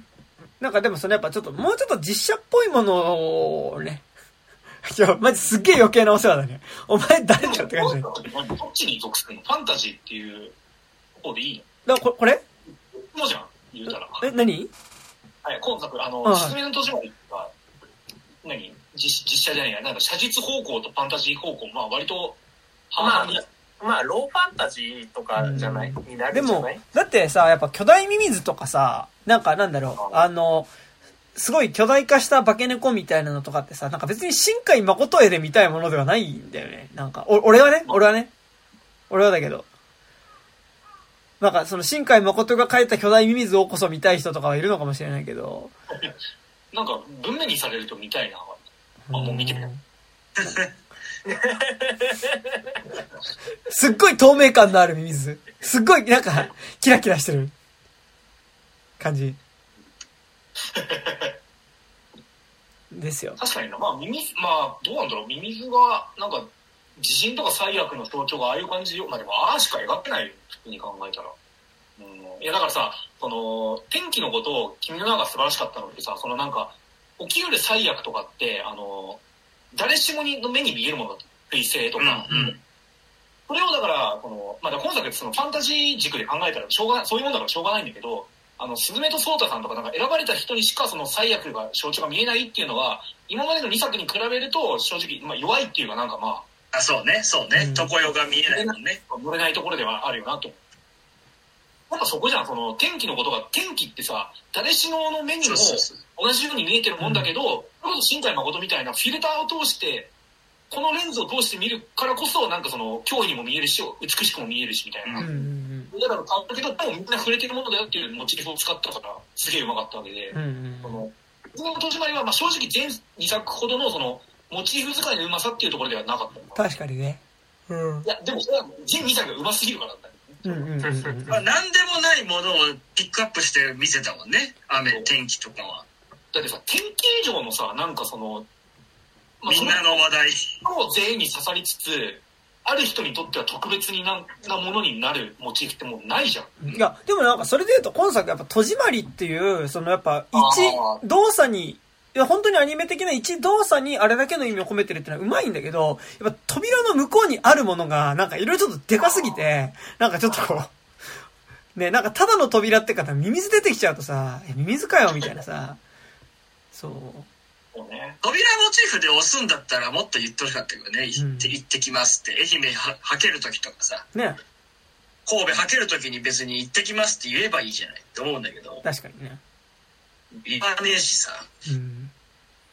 例えばなんか新海がうまいのってなんかその、なんかどの作品の最後もなんか割とそのなんかベタな言葉で終わるんですよ。なんかうん映画って大体こういう話でお言葉で終わるよね。今作お帰りってやつだけど、うん。うん。なん。かその、星を子供の最後行ってきますで終わったりしてて、あそういう普通のなん。かありふれたまあ、まあ割と決め台詞に使われがちな挨拶みたいなのをなん。かこう、いい感じになん。か、あね。あ、僕が見た後だとちゃんとそう聞こえるなみたいな感じで。でもね、お帰りって言うと、やっぱ綾波が巨大化しちゃいますもんね、やっぱね。お帰りっていうのはね。それは山田くんだけだよ。いやいや、まあ、お帰りっつったら基本的にやっぱ巨大化する綾波ですよね。あでもだから、それで言うとね、行ってきますをめちゃめちゃ押せば、もうちょっと印象変わってくるし、うん。その、いろんな人との関わり合いっていうところでもうちょっと受け取れるものが増えそうな気はするんだが、だから、今作における行ってきますってさ、なんかその、まあ普通にその、スズメが次の場所へ行ってきますみたいなのもあるけどさ、震災の朝に帰ってくることができなかった人たちが行ってきますみたいなのが、そうそうそうそう。うんここが使われてる。今さ、なんかいいとか悪いとかじゃないじゃん、もう。なんか、なんかそのもう、あんなん見せられたらなんかもうどう感じろっていうのみたいなのは思った。そう、そこで、あの、常世で最後、うん。かしこみかしこみって言いながら想像するときにみんなの、タナさん聞こえてくる言葉が全部そこだったから、うんあれだってことは物のことだからさ、もう、ねそれをを、それをまあフィクションに題材に物語に置き換えてそこに収束をしていくんだとしたら、もっと立たせた方がいいのになって思ったね。ああね。まあ、撮ってたとは思うけど。うん。なんか、だからそれで言うと、すずめちゃんが持つ行動原理として、ソータさん以外のものを作れなかったのが良くなかったんじゃないかなってすげえ思うね。で、なんか普通に、なんかその、ずっと喪失感あって、なんかやっぱその思い出すことがあってとかさ、なんかそういうのとかでも全然いけた気はするんいや、だよ。そうそう。んだったら、そう、それで言うと、そう思い出したんだけど、あの、一番最初、教室にいてちょっとブーブーってなるじゃないはいはい。うん。アラートが。その時に、周りにいる宮崎の子たちは、あーなんかちょっと揺れたねぐらいだけど、すずめちゃんだけは少し油汗流してるとか、うん。うん。なんかもうちょっと物語的に拾いやすくすることはできたんじゃないのっていう不満が結構あって、ねいや、え、それなんか、それってやるよ。ズミだけがやっぱなんか油汗って。まあ、それなんかその地震に対してじゃなくて、うん常世が彼女だけ見えててのアスになったからな、もっとその手前で、かつてその震災で親を亡くしたトラウマっていうところに引っ張りたいんだったら、そ。れを置けばいいのにとか、トータさんが、あの、早く出すぎるんだよ。そうそうそうそう。それはある。せ芹沢が協力してくれるのもそうだからでしょ？友達だからっつって。なんか、お前らソータいないとどうにもならねえのかってすごい思ったし。あとなんかさ、あの途中でなんか、あの、玉木おばさんがさ、なんか、こう急に悪霊に取り憑かれてさ、そうそうそうそうそう。あの、言っちゃうシーンがあるじゃん。なんかあれすごいなんか、某新興宗教団体が作ってる映画とかでありそうな演出だなってめっちゃ思ってたんですけど、あのなんか、さ。あれ、も、でもさ、いや、あの、乗っ取られてたけど、言ってる言葉自体は多少は思ってたことっていうトーンでしょ、なんかだからあそこさ、なんかその、なんかよくわかんないけど、なんかあの某新興宗教団体が作ってる映画みたいなさ、なんかそういうその設定はいらんくてさ、なんかその、普通にあれきっかけで、あの家出するみたいなのでも全然いい気するのよね。なんかああ、そうね。うん。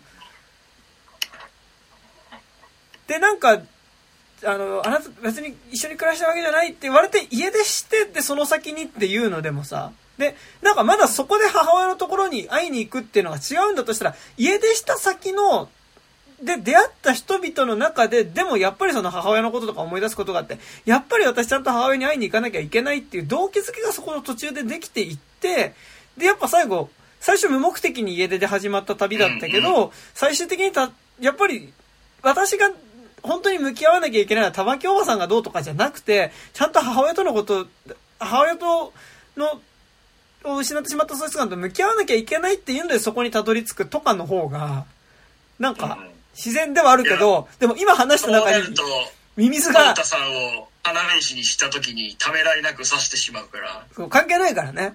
うん。そうだから、それ、ソータさんとミミズの出る幕がなくなってしまうというね。そうそうそうそう。そう。そうすると風の電話になる。風の電話になるっなっちゃうて。けど、だからもう、女性としては、ソータさん込みでボーイミーツガールがなければならないっていうスタジもあるから、なんか言われてることとやんなきゃいけないこととやりたいことは見えるんだけど、全部それが絡み合ってないっていうのがあったよね。そうなんですよね。だから、ミミ、ミミズと、ねミミズとソータさん出なかったらよかったんじゃない？やっぱ。この映画ねいや、だから風の電話になるでしょ、そう、そう。うん。100億いかねえんだってだから。そうか。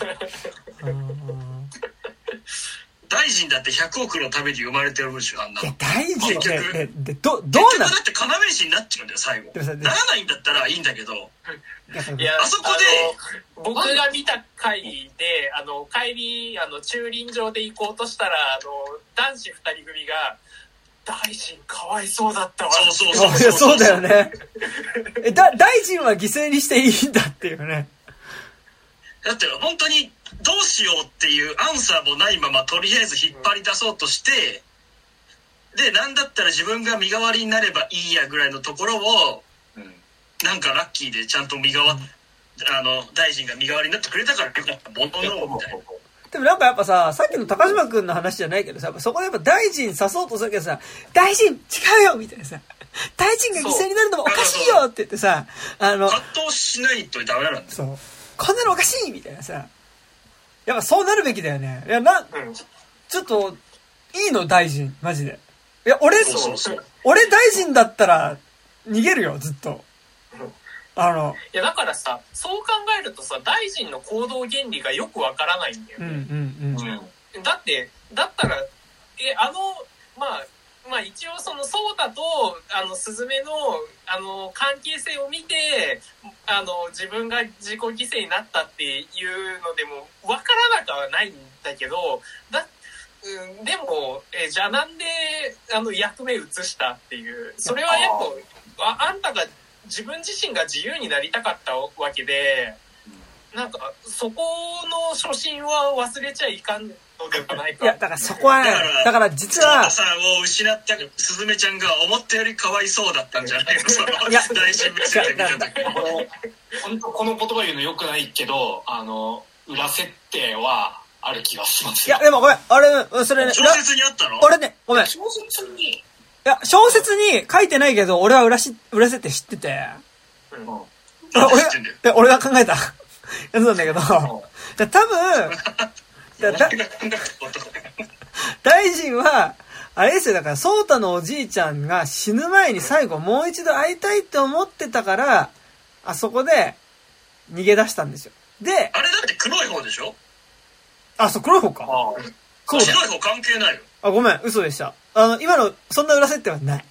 大臣と左大、なんかさ、最後さ、あの、なんだろう、あ、でもあれか、北海東の、東の、東の方に、はなんかドアに入っていったら、左大臣も右大臣も両方なんか東と西の、この、うん。なんだ、ここに刺すみたいな、急に一気に解消されたなみたいな感じが。ねそうそうたくんのおじいちゃんと黒猫はなんかあったのかもしれないぐらいは匂ってたけど、あの、白猫の宮崎にいた大臣の方は別に本当にただの。抜いてくれたから自由になれて、抜いてくれたスズメちゃんのことを好きになったからいろいろやったけど、めっちゃかわいそうだからやっぱり身代わりになるまで消えていくから。あのテンションさ、白猫ってことはさ、なんならあれ、子供のままさ、人柱にされたぐらいのさ、あ、そうそうそ感じですよそうね。う。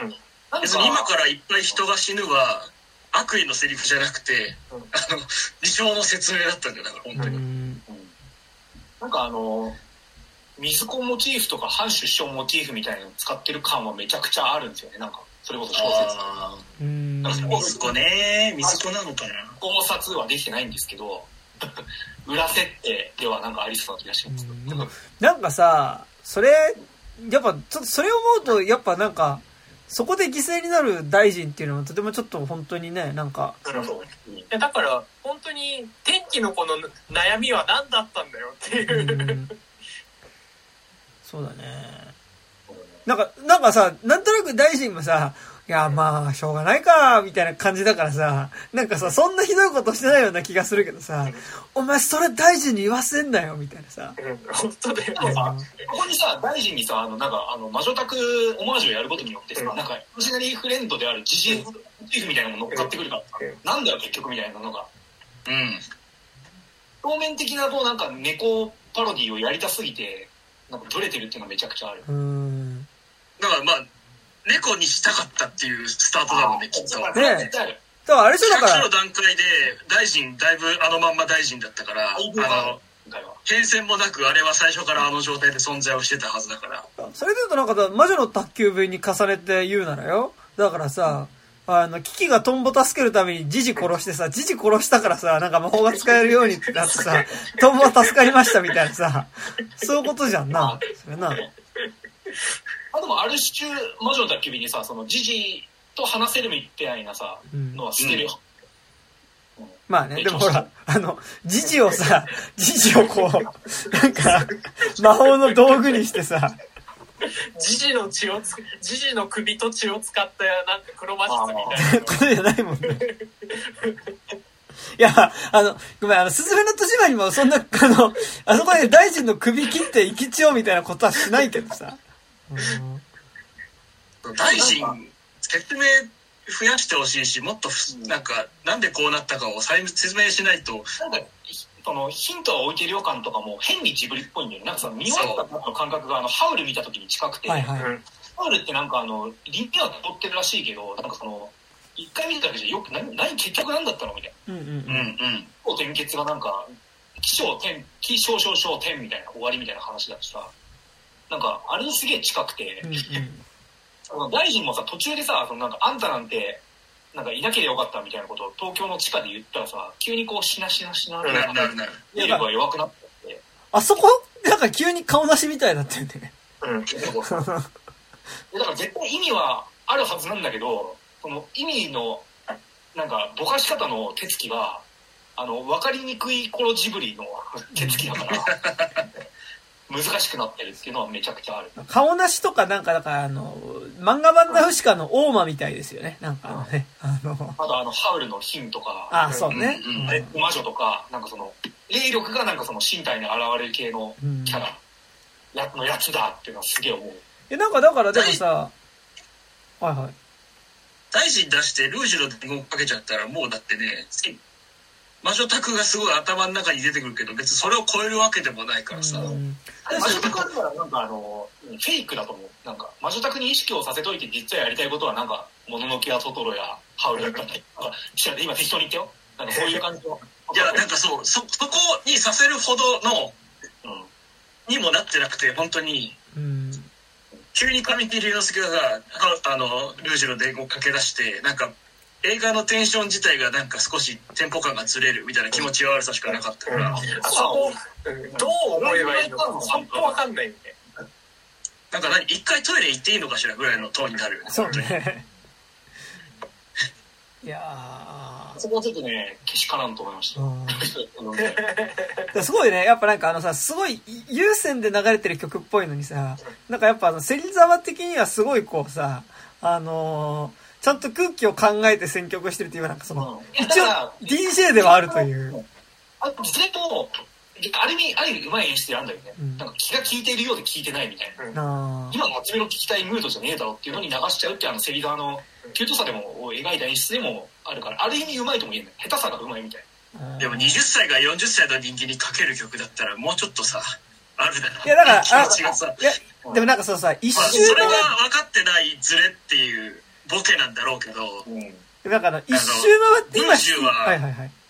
古す、ユーミンは古すぎるだろうっていう。やっぱユーミンは年代関係なくさ、うん。流すからさ。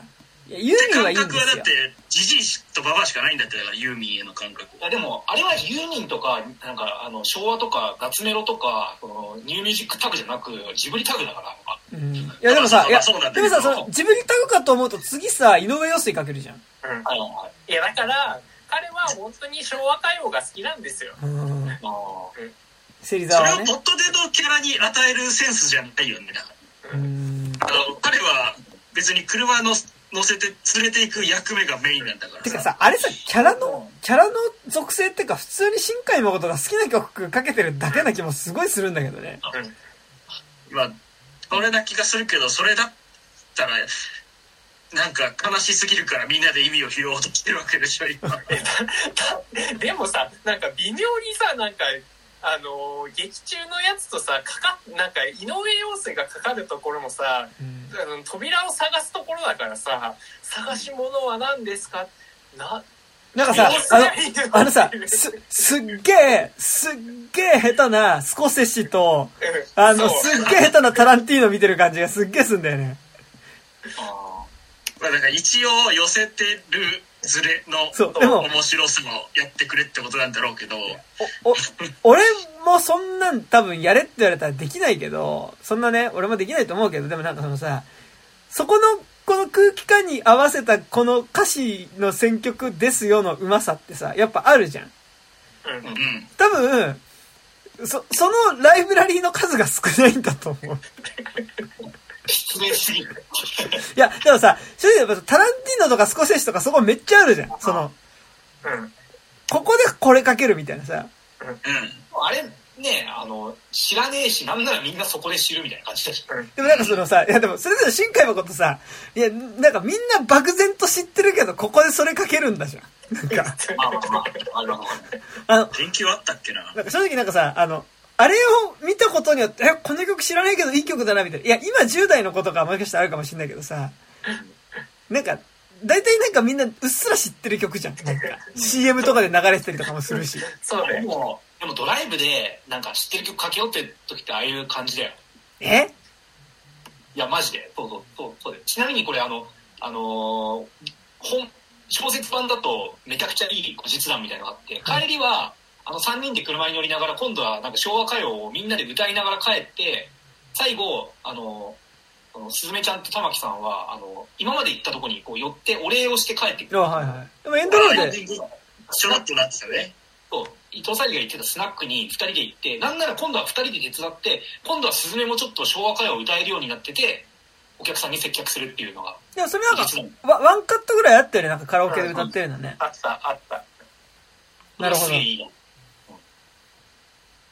あと、大臣は俺、確かになんでいるこいついるのとは思ったけど、可愛いから好きです。いや、でも大臣さ、大臣なんか、どっかで見たことある猫だったじゃん。なんか、うんその、だからジブリミだよ。そうなんかさ、初めて見る猫じゃないのが嫌だった。なんか、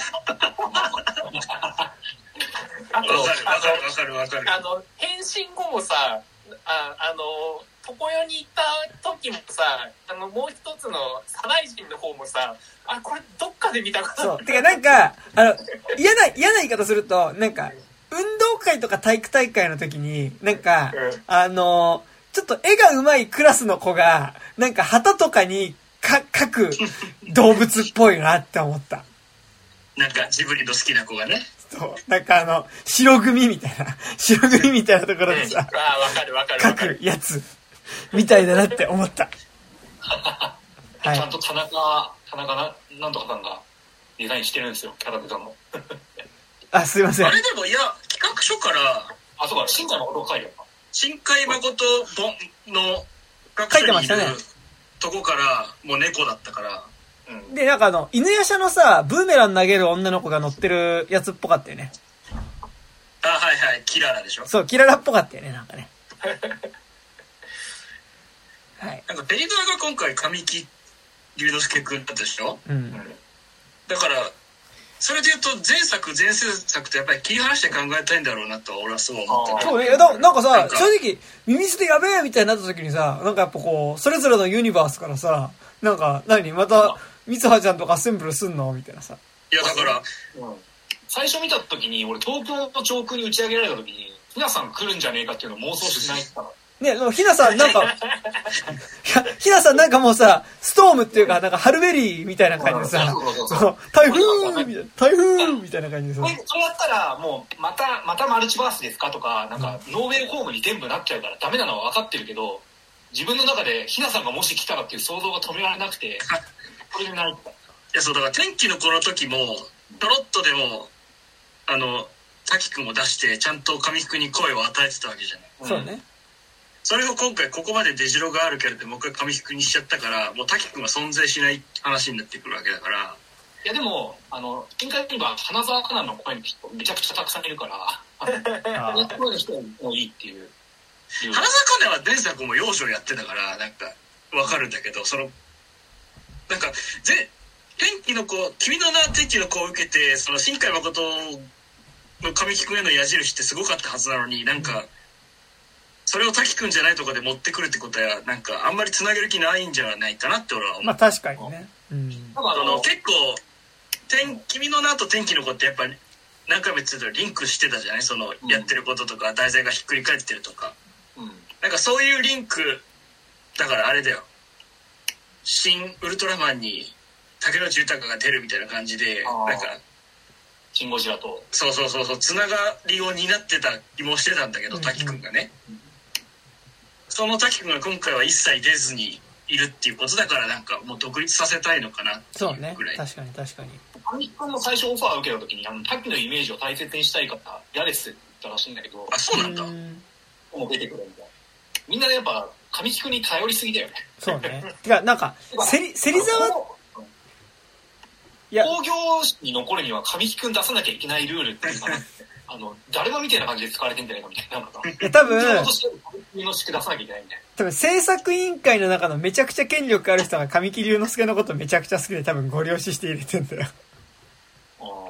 あいや、ごめん。ね一回断ったならそのまんま滝くんじゃないと嫌ですって言ってほしいなだったらえ。てか、だってさ、なんか、正直、芹沢の滝くん、芹沢の神木隆之介悪くなかったけどさ、あの、うんあんまり神木隆之介である必要性があるキャラではなかったよね。いやないないない、うんなんか別に他の声優さんでいいじゃんなねんかって思ったね。あの、スナックのママの伊藤沙莉は、伊藤沙莉って気づかないぐらい良かったですけど。うんうんうん。あ。ずくたのあれいや、俺気づかなかった、俺。全然。それで言うとさ深津絵里めっちゃ良かったあ、深津絵里良かったですね。なんかあ深津絵里だったんだってなったぐらいやっぱりね見てて気づかなかったし、すごいあんなだったんだ。ね踊る大捜査線とかでしこたまそうそうそうそうでもなんかやっぱ、そこはなんかすごいちょっとこうジブリキャスティング的なうまいハマりでしたよね、なんかね。う。うん。ああ、声優じゃない人を持ってくるみたいな。うん。だってあの死にかけのじいちゃんもなんかすごい人なんでしょ？ああ、えっと、あれじゃいない？あの、松たか子のお父おさんでしょおあ、うん、あう ま前まで松本幸四郎だったうんうん人でしょ、うん。誰だっけ？あの、そうかなは、白鸚さんでしょあの、結構 CM とか出てる。うんうんうん。そうだ、失敗したのか。これでいい。え、それ、な、え、なに、いか、いかりげんのいかりげんのあ、違う違う。すべてはこれでいい。辻次郎さん。よう、ん？つ辻郎か。あ、違う、お前、すべてはこれでいいわ、あれだ、キール議長だ。あすべてはこれでいい。バシャッつって。あの X メンみたいな人か。そうそうそうそう。目からビームが出ない人ね。出そうだけど出ない人。あ、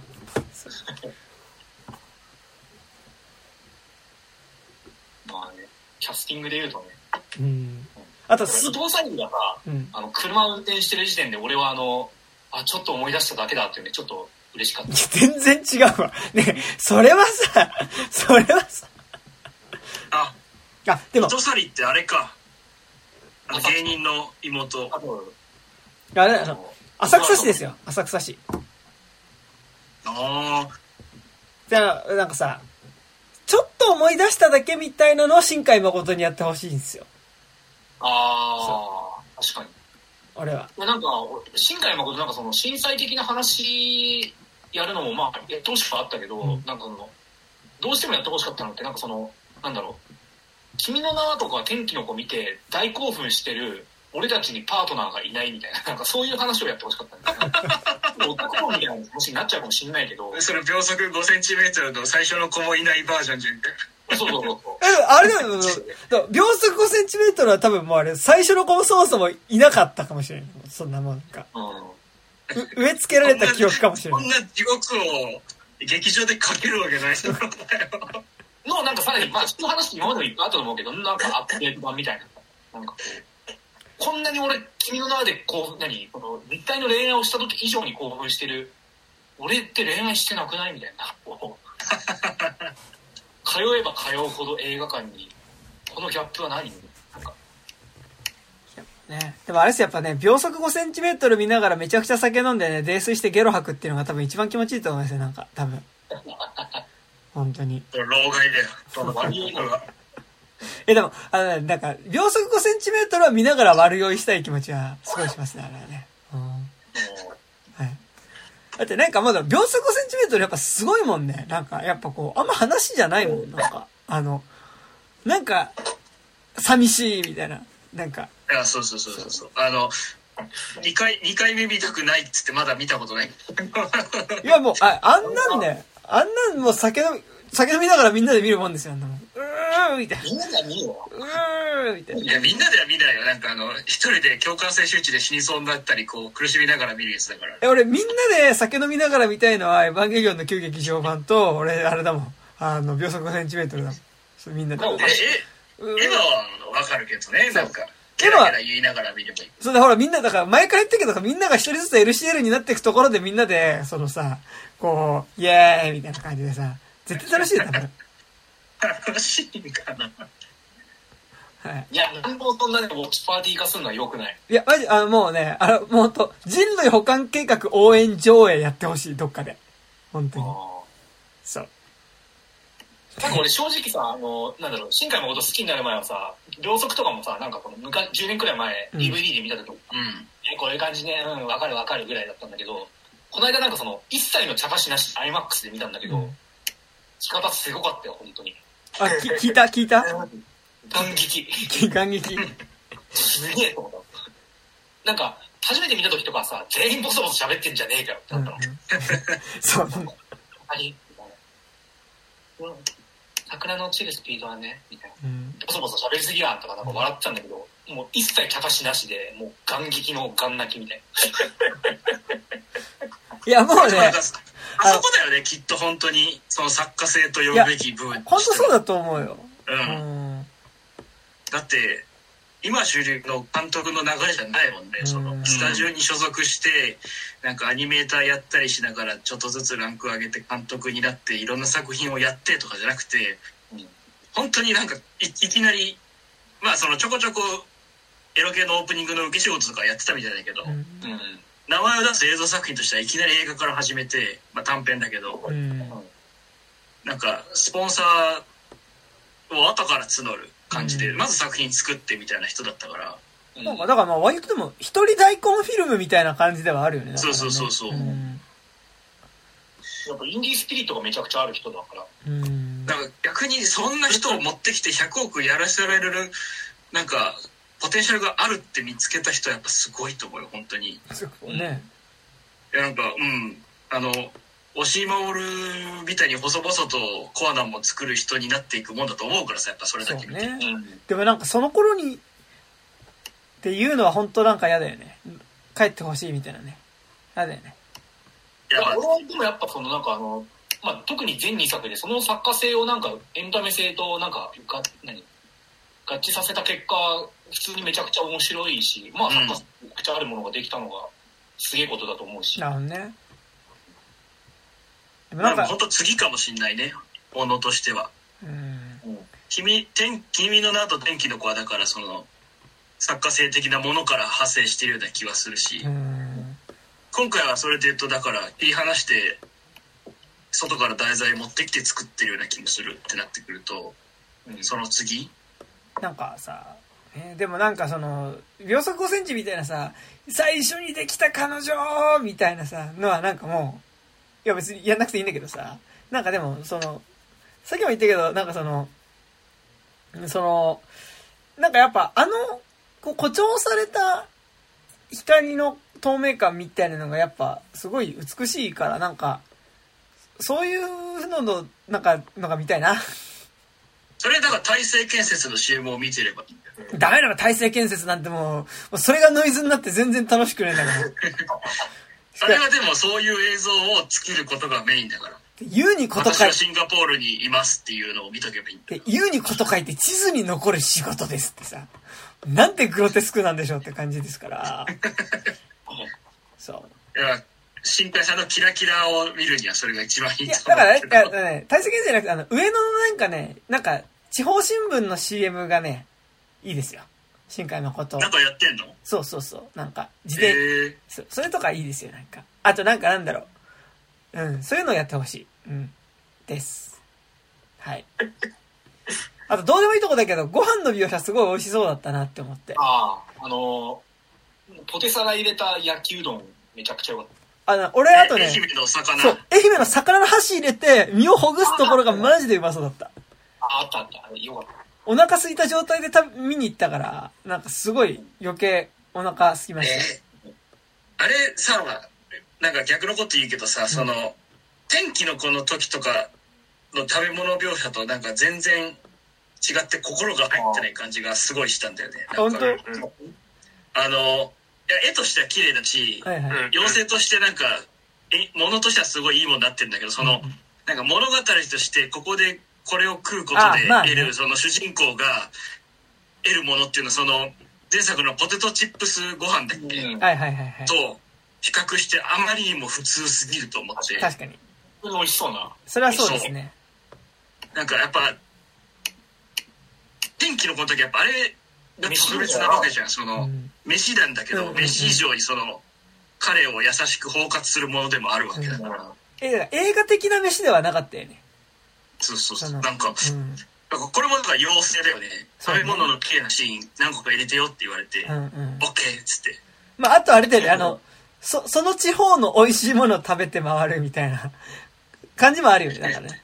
ビッグマックマック食ってたじゃんマックビッグマック、あ、食ってたね。いや、いや、あれ、いや、あれはだからマックからの要請でしょ。いやまあ 完全に上映前にマクドナルドの CM も流れ本編の中でもマックを食べえ、これさ、まさかと思うけど、今ハッピーセットさ、あのさ、すずめの戸締まりだったりしないよね？えそうだよ。嘘！俺も思ってるよ。え？マジで？これ地獄だな。え知らないの？逆に。え、これ地獄だな。え、なにえ、なんか、え、何がもらえるんですか？えこれこれ。スズメと椅子っていう絵本。絵本だけ？なんかあの、椅子のキャラクターのなんかネジ巻いたら動くおもちゃとかそういうことではない。それ欲しいの新海誠が描いた絵本すげえな。ちょっと、明日マック行こうかな。あそう CM で神木君がなんか恥ずかしがりながらハッピーセット頼むみたいなのやってるな、ね、それさ、ど、なんか、なんなんですよ、ちょっとなんか、それやっぱさ、あの、なんか、その、芹沢である神木くん、なんか芹沢をやらせることによってなんか間接的に神木くんを楽しもうとしてない？なんか。いやみんなそう。だなんか、みんなそう思そうなんだよ。なんかさそれってどうなん？これちょっと半分逆半分ガチで言うけどさ、なんかその、それって芹沢じゃなくていいじゃん。なんか、それも。だから神木くんが必要。だから芹沢なんでしょ。だからその、芹沢の着ぐるみの中にいる神木くんをなんか見てハーハーする感じっていうかさ、友達の心配して、そんなおかしいかよみたいなさ、感じとかさ、なんかさ、ね。なんつったっけ？なんか友達の心配するのは、そんなおかしいかみたいな言ってなかったっけ？なんかそこのめっちゃ。言ってた。そう。なんでお前ついてくるのっつったら友達だからっていうだけ。なんか、ね。ああいう、さ。これ、すごいよ。いろんな文脈から切り離されて本当に絵本として存在してるから面白い。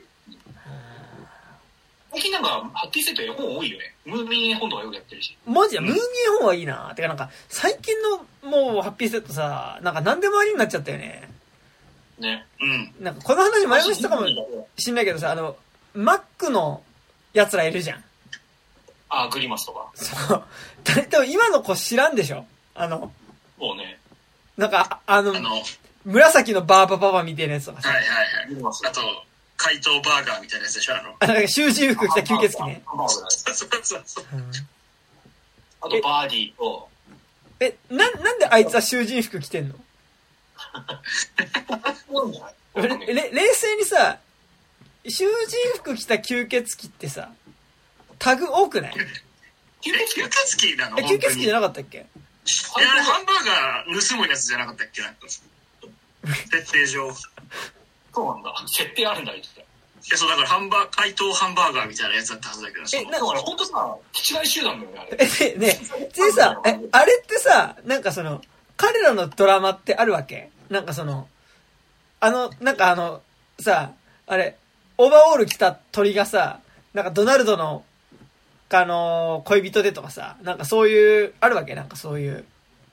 セサミストリート的な設定はあんのかもしれないけど。いうんや、だからクッキーモンスターみたいな感じでみんな何かしらハンバーガーとかマクドナルドが好きなんじゃないの？うんで、あとはなんかく、首だけのさ、なんか、あのあ、白井ガイだ。あれ、フライガイっていうの？そうじゃない。めちゃくちゃ、めちゃくちゃ名前かっこよくない？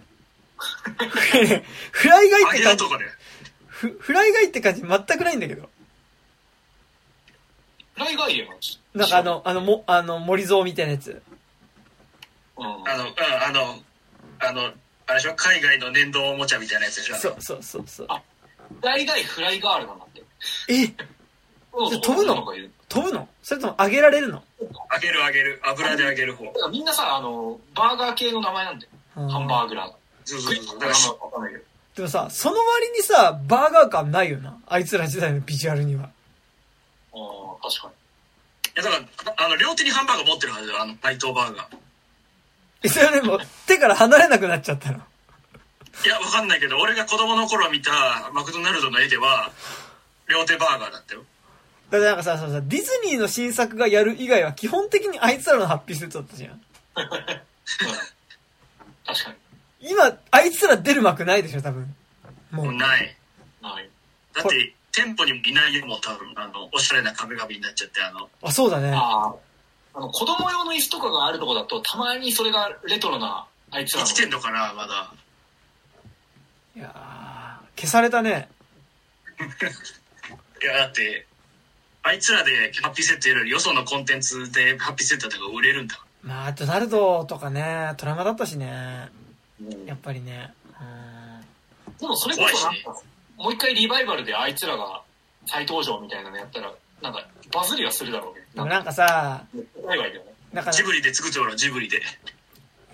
グーグーと禅の心みたいな感じで。いや、もうあれもね。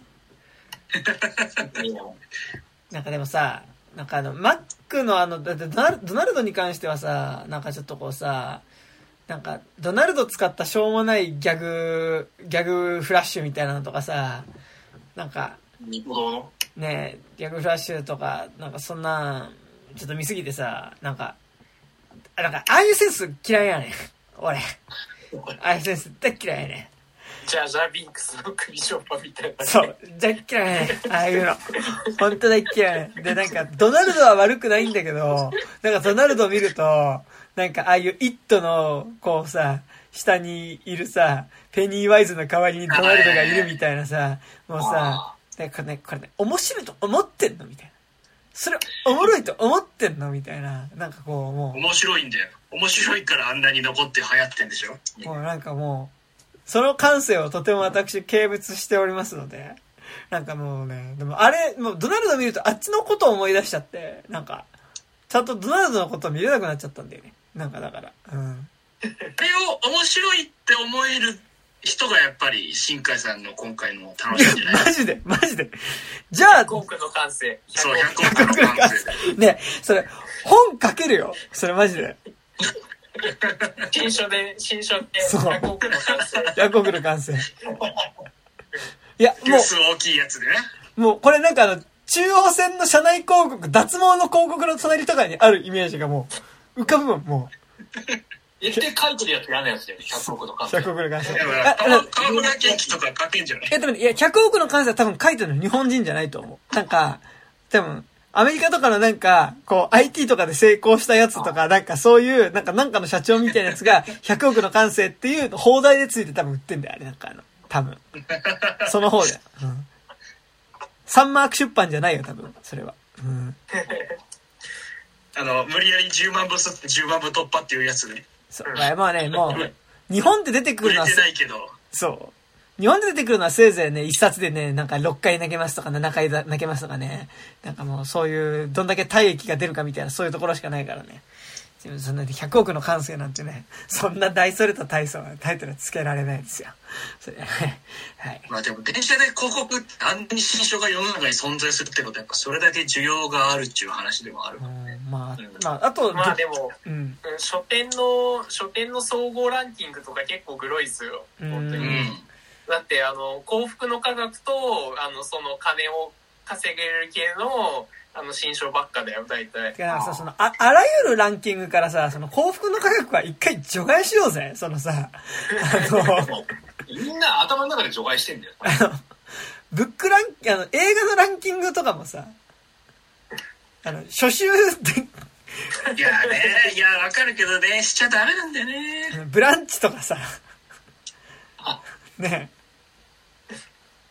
テレビで紹介する分には省いてもいいと思うけど、ね。まあね。昔、アニソンを一切言わなかった「M ステ」みたいに。ああ、そうあですね。そう。あの頃から変わってね、今はほら、鳥でリーサがお歌うぐらいなんだから、やっぱり。うんリーサ？リサ？リサじゃないリリサ、リサ。そう、なんか、に、さんみたいなけうん。変わってんだよ。需要っていうか、世間の感覚が。だってネットフリックスでリサのさ、なんか、ライブドキュメンタリーみたいなのとかもね、やってますからね、今ね。えうん。うん。だからやっぱりここはそれだけど真ん中に。まあこれが今回100いくがこれからだけど。そうね。でもやっぱなんか、結局こういうなんかブロックバスター作品ってなんか語りしろはめちゃくちゃあるんだよ、やっぱ。うんうん。まあ広いからね、いろんなとこ語ろうと思ったら語れるしね。うん。それそれがやっぱ100億の感性ですよ。それが100億のワンピー。スがいるんだよ、今回。あ、歌ね。確かに。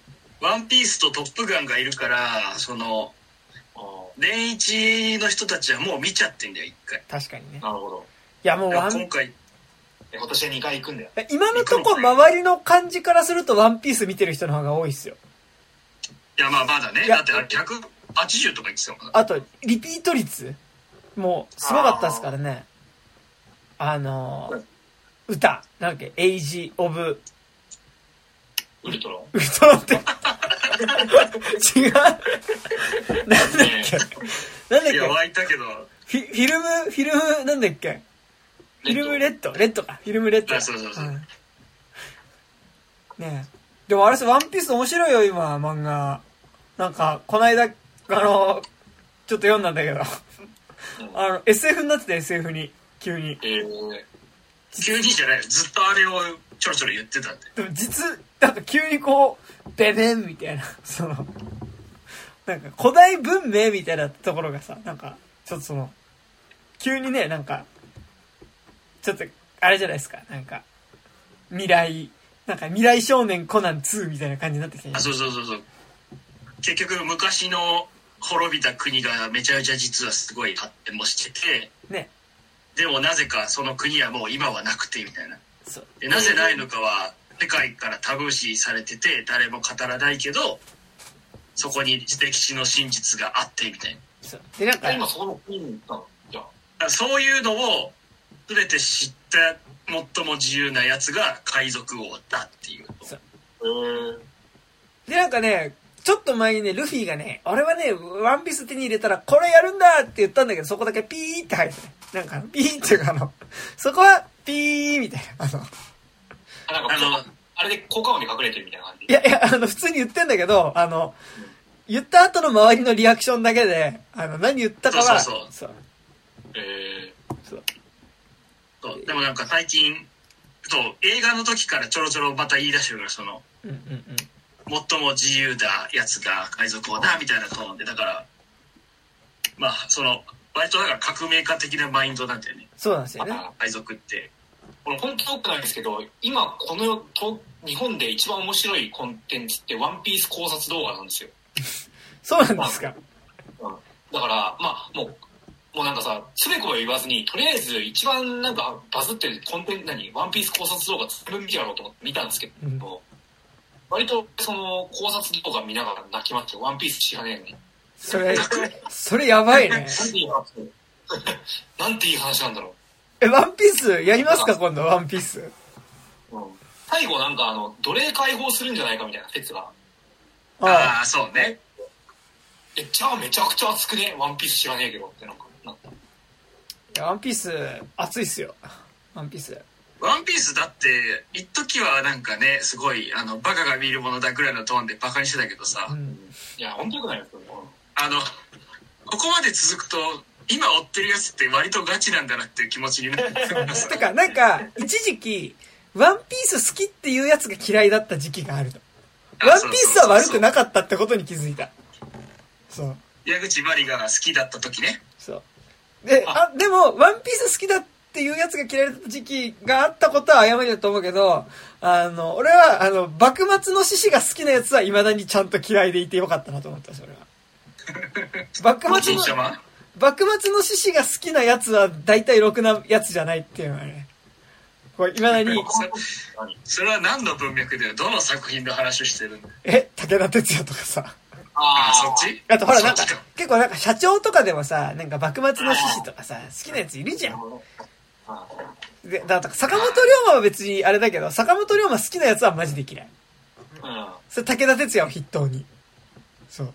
そう武田鉄矢が嫌いなんでしょ？で、武田鉄矢だけじゃない？なんかその、なんかその好きな社長とかいるじゃん？なんかその、でい、やまあでね割となんか自らを坂本龍馬になんかダブらせがち。あと戦国武将とか。戦国武将、そう。せあの、まじ、戦国武将に例えるやつ、マジで、あの、どの武将が好きっつってもマジで嫌いだよね、なんか、その、わかるわかるあの、信長信長に例える人？そう、そう。なんかなんだろう、あの、まあ、文脈にもよると思うけど、なんか自分にダブらせて語り始めたりとかさ、なんかあの、こう、好きな言葉みたいな時に戦国武将から引用しだしたらもうダメだね。そう、そういう人はね。うんまあでもちょっと前までほらちょっと前っていうか今もそうだけど司馬遼太郎イコール教養の証みたいなとこもあったまあね。まあね。あとまあ、ブックオフ行くとね、やっぱ時代小説コーナーっていうのはデカデカとやっぱありますからね。うん。だって今度木村拓哉が織田信長やるんだからねあええ劇場でかかってたでしょ CM ー え、何それ？え？ー木村拓哉が信長やるやつ。なんかこの間めっちゃ、あの、岐阜に人が集まってるでしょ。え、だあえ、何？ど、え？信この長。週末劇場行ったら絶対かかってたでしょ CM で。いや、うち、あの、うちの系列の、あの、あれはいやってなかったな。やってなかったか。うん。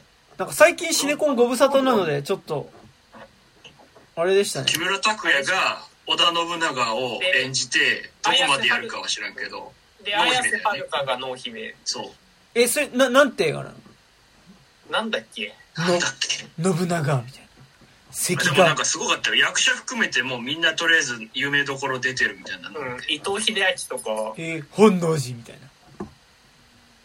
であれなんか脚本家監督家がうるすうるせえやつらじゃねえやえ、押し守る？ルローニケンシンルローニケンシンの人大友？大友なんとかさん。実写版のルローニケンシンやった人がなんか作ってますよっていうのをすごい推してた。へえ。佐藤慎大友圭司ああ、そうそう。さあ、うん、そうだね。なんか、押井守だったらちょっと見たかったな。なんかね。ね 映画名出てこねえな。岐阜に信長としてキムタクが行って46万人集まりましたって出てきたけど。46万人。岐阜に46万人だから。うんあの、東京で46万人じゃなくて、岐阜に46万人。ねもう岐阜といえばもう幽霊団地ぐらいしかね、やっぱりね。同じようにフィールドに46万人集まったってこと？そうそうそうう。んあの、岐阜市の、なんかメインストリートみたいなところを、信長の格好したキムタクが馬に乗って歩くっていうのがあって、それを一目見るために、うん。あの、市街地に46万人。これ無理じゃない？そんな集まることある？フジロックの10倍とかの人いないと無理なんじゃない？それって。でそれが100億の感性ですあもうなってた。そう、だからそれが100、億の感性それが100億の感性。それが。なんかさ、普通に何その、コロナ的なとかのうんぬん抜いといてさ、うん46万人も集まったらなんか普通に足事故とか起きそうじゃない いやそうだか、だかららその直前でリテオンのニュース、こともあったから、うんうんめちゃめちゃ警備しましたよ、っつって。うんそういうことになったんだ。あ、あ、タイトル出てきた。レジェンド・オブ・アンド・バタフライだ。なんだそれ。来年、来年1月公開、ザ・レジェンド・アンド・バタフライ。レジェンドバタフライ。こすごいね。え、これ、え、どうですか？これ100億の感性ですか？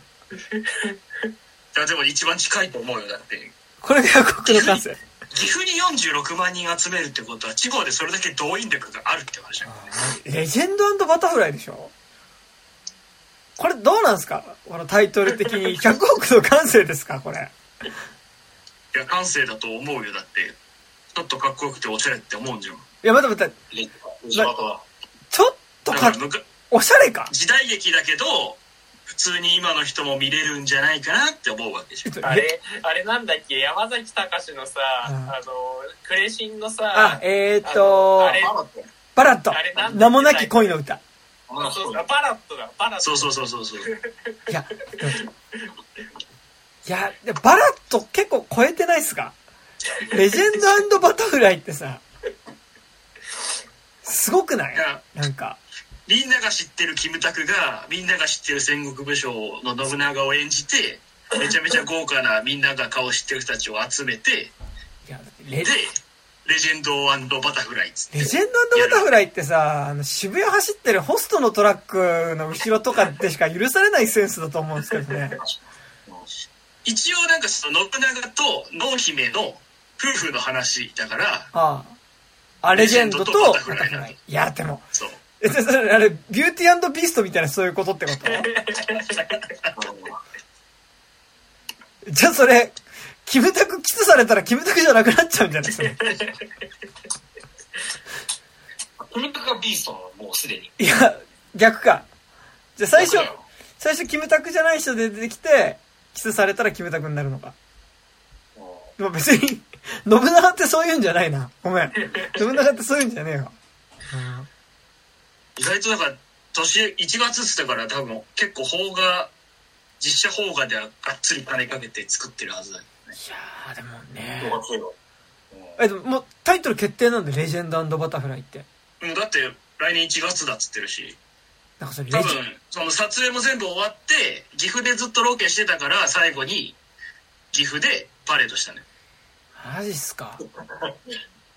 すごい、ね。そしたら46万人集まったね。あーそれはねいいっすけど。なレジェンドバタフライってどうなんマジで。本当これホストトラックの完成だとしか思えないんですけど。時給時給。ホスト、トトラックはかっこいいものなんだよ、基本、きっと。イエス。そ本当に？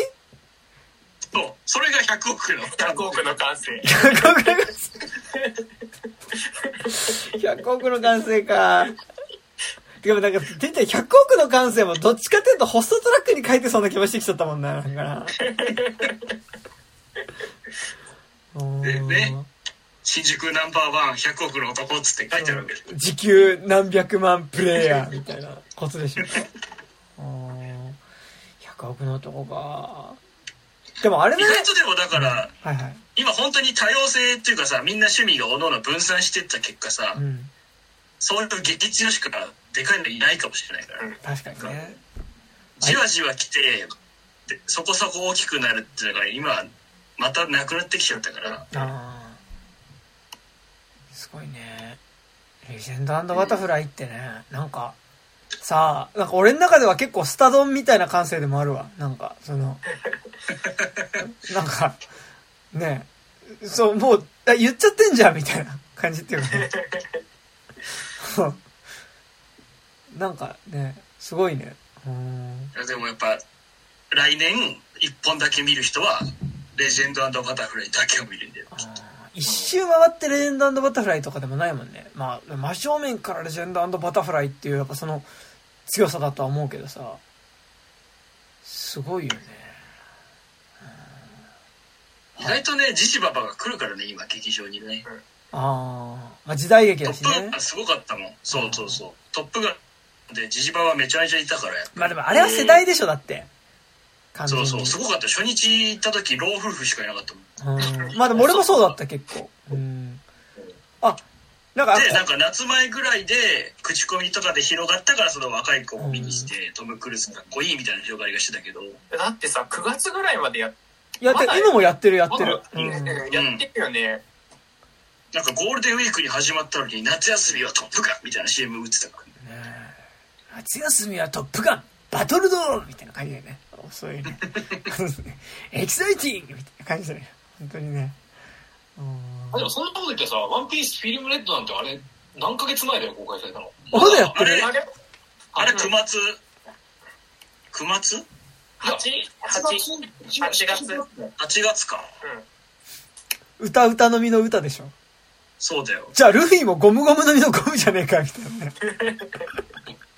ルフィにゴムゴムの実じゃなかったんだから。あ、そうだから。あ、それ、それ言っちゃダメだよ。それ言っちゃダメだよ。それ言っちゃダメだよ。それ。めんどくさいよね。もうねそう。まあ、そんな感じですか。はい。はい。すずめの戸締まり。うわ、100億の感性。100億の完成。ですね。まあでも多分、意地でも活かせると思うけどね、東宝あそのーねえ、なんかでももうちょ本質っ的にいかないものだとしても。と、うーん。そうですね。まあ、だってワカンダ全然開かなかったもん、そのせいで。そうだよね。いや、なんかちょっとさ、少し、初週終わったら開けてほしいよね。なんかね。そういう。あ、一応ほら長いしね。ああ。あとほら2時間超えるから、2時間40分。だから、ドドントーリーダーリンとかもや、同じシーン公開だったりもしたわけじゃないですか。一応。うん。うん。ね、なんか。もうでも、でかいとこは全然もう、基本その2つよ。ね、だからもう一時期の鬼滅とかのね、ようですよね、うん本当にね。いやいやいや。ね。まあ、これはもうあれじゃないですか、アバター、アバター出てくるまではずっと回すんじゃないですか、これ。下手したら。うん。そうね、次でかいのっつったら、アバター。ウェイ、ウェイオブウォーター。なんか前も話したけど、ウェイオブウォーターとワカンダフォーエバーの予告編は、なんかありもしないなんか俺のなんか、民族的ななんかナショナリズムを刺激してくるよね、なんかね。あ、なんか戦わねばみたいなさ。ワカンダ見たらアバターだったけどね。あ、本当に？そう。えー、あの、うん、これから見るからもうあれだ、言わん。あの、それだけ、なるほど。最初に思ったのはそれ。ワカンダフォーエバー。楽しみだぜ。ワカンダもね、言いたいことあるんだよね、なんか。まあまあまあおも。し面白かったけど。ええまあでもなんか、なんか、はいはい。あ、ごめん。言わな言わないよ。あの、な、ネタバレというか。外側の話だから。そっかそっか。じゃあまあそんなとこですかね。はい。はい。ということで、はいえー、まあ、すずめの戸締まり、まあ、もろもろ喋りましたが、まあやっぱりちょっと今年ね、やっぱりこう、話題作なんで、見てみるのはいいんじゃないでしょうか。ということで、あと早く行くとまだ新海誠本もらえるかもね。あの、うん新海誠本、これタダで配っていいのってぐらい結構、がっつりちゃんとインタビュー載ってましたね。うん。本当パンフと内容被ってるからなんか。え、あ、そうなの？うん。うん。すごいね。もう、ああの、あの、天気の子の時って、なんか、パンフ2が出たんですよ。うんあの、パンフ2。あのパンフそうそうそう 2? パンフ2が、なんかその、今回のことの Q&A とか乗って、パンフ2の方が面白いから、なんならパンフか1買うのやめて、2まで待つとかの方がおすすめかもしれない。今回も出すって言ってたっけいや、わかんないけど。なるほどね。そっか。じゃあ、でもぜひ、新海誠本、ゲットできるはい時期に行きましょう。でまあ、どうせまた2週目からちょっと得点変わったりするんだろうけどね。なんかね。いや、変わると思うよ。はい。今なんかもう、ニュープレイやらないわけにはいかなくなってるからね。あ、アニメだとね。そうですね。アニメのさ、あの、フィルムの切れ端って、谷君どうしてる？え、もう捨ててる。え？あれだって別に、それ用に作ってるだけだからさ。まあ、そうでしょうけど。そうでしょうけど。昔、なんか本当に軽音の初期とかって本当にフィルム切ってたのよ。へえ。あの、大昔の軽音の映画のやつとかね。じゃあ2009年、10年ぐらいまではそうだったんだ。そう、だから逆に、あの、なんでもないシーンのフィルムも入ってて、あの、お風呂シーンと、椅子だけのシーンで、うん。あ、ケーブルだしてたのよ。そうそうそうそう。でも今それを受けて、もう美味しいシーンを抜き出してフィルム風に印刷してるだけだから、そうそれはダメだろ。まあでも、あれはほら、しおりとして使えばいいんですよ。うん。しおりとして。しおりあるし別に。違うでしょ。そういうことじゃないんだよ。そんなね。使うんですよ。そういう。いやでもだから、ここで新海誠本出したり、ワンピースみたいになんか0巻とか140億巻とか出されるから、もう今そのフィルムしおりとかもしょぼくて出せなくなってきてるから。いすずめの戸締まりゼロとか無理でしょ。そんやでも、いや、あの、ソータの家のさ、なあ代々の戸締まりを、お話をあのやるかもよ、短編あ、おじいちゃ書き下んのろし。過去の話みたいな。あ4週目、5週目に急にやるかもよ、新海誠書き下ろしの。戸寺市なんか、ソータみたいな。そうそう。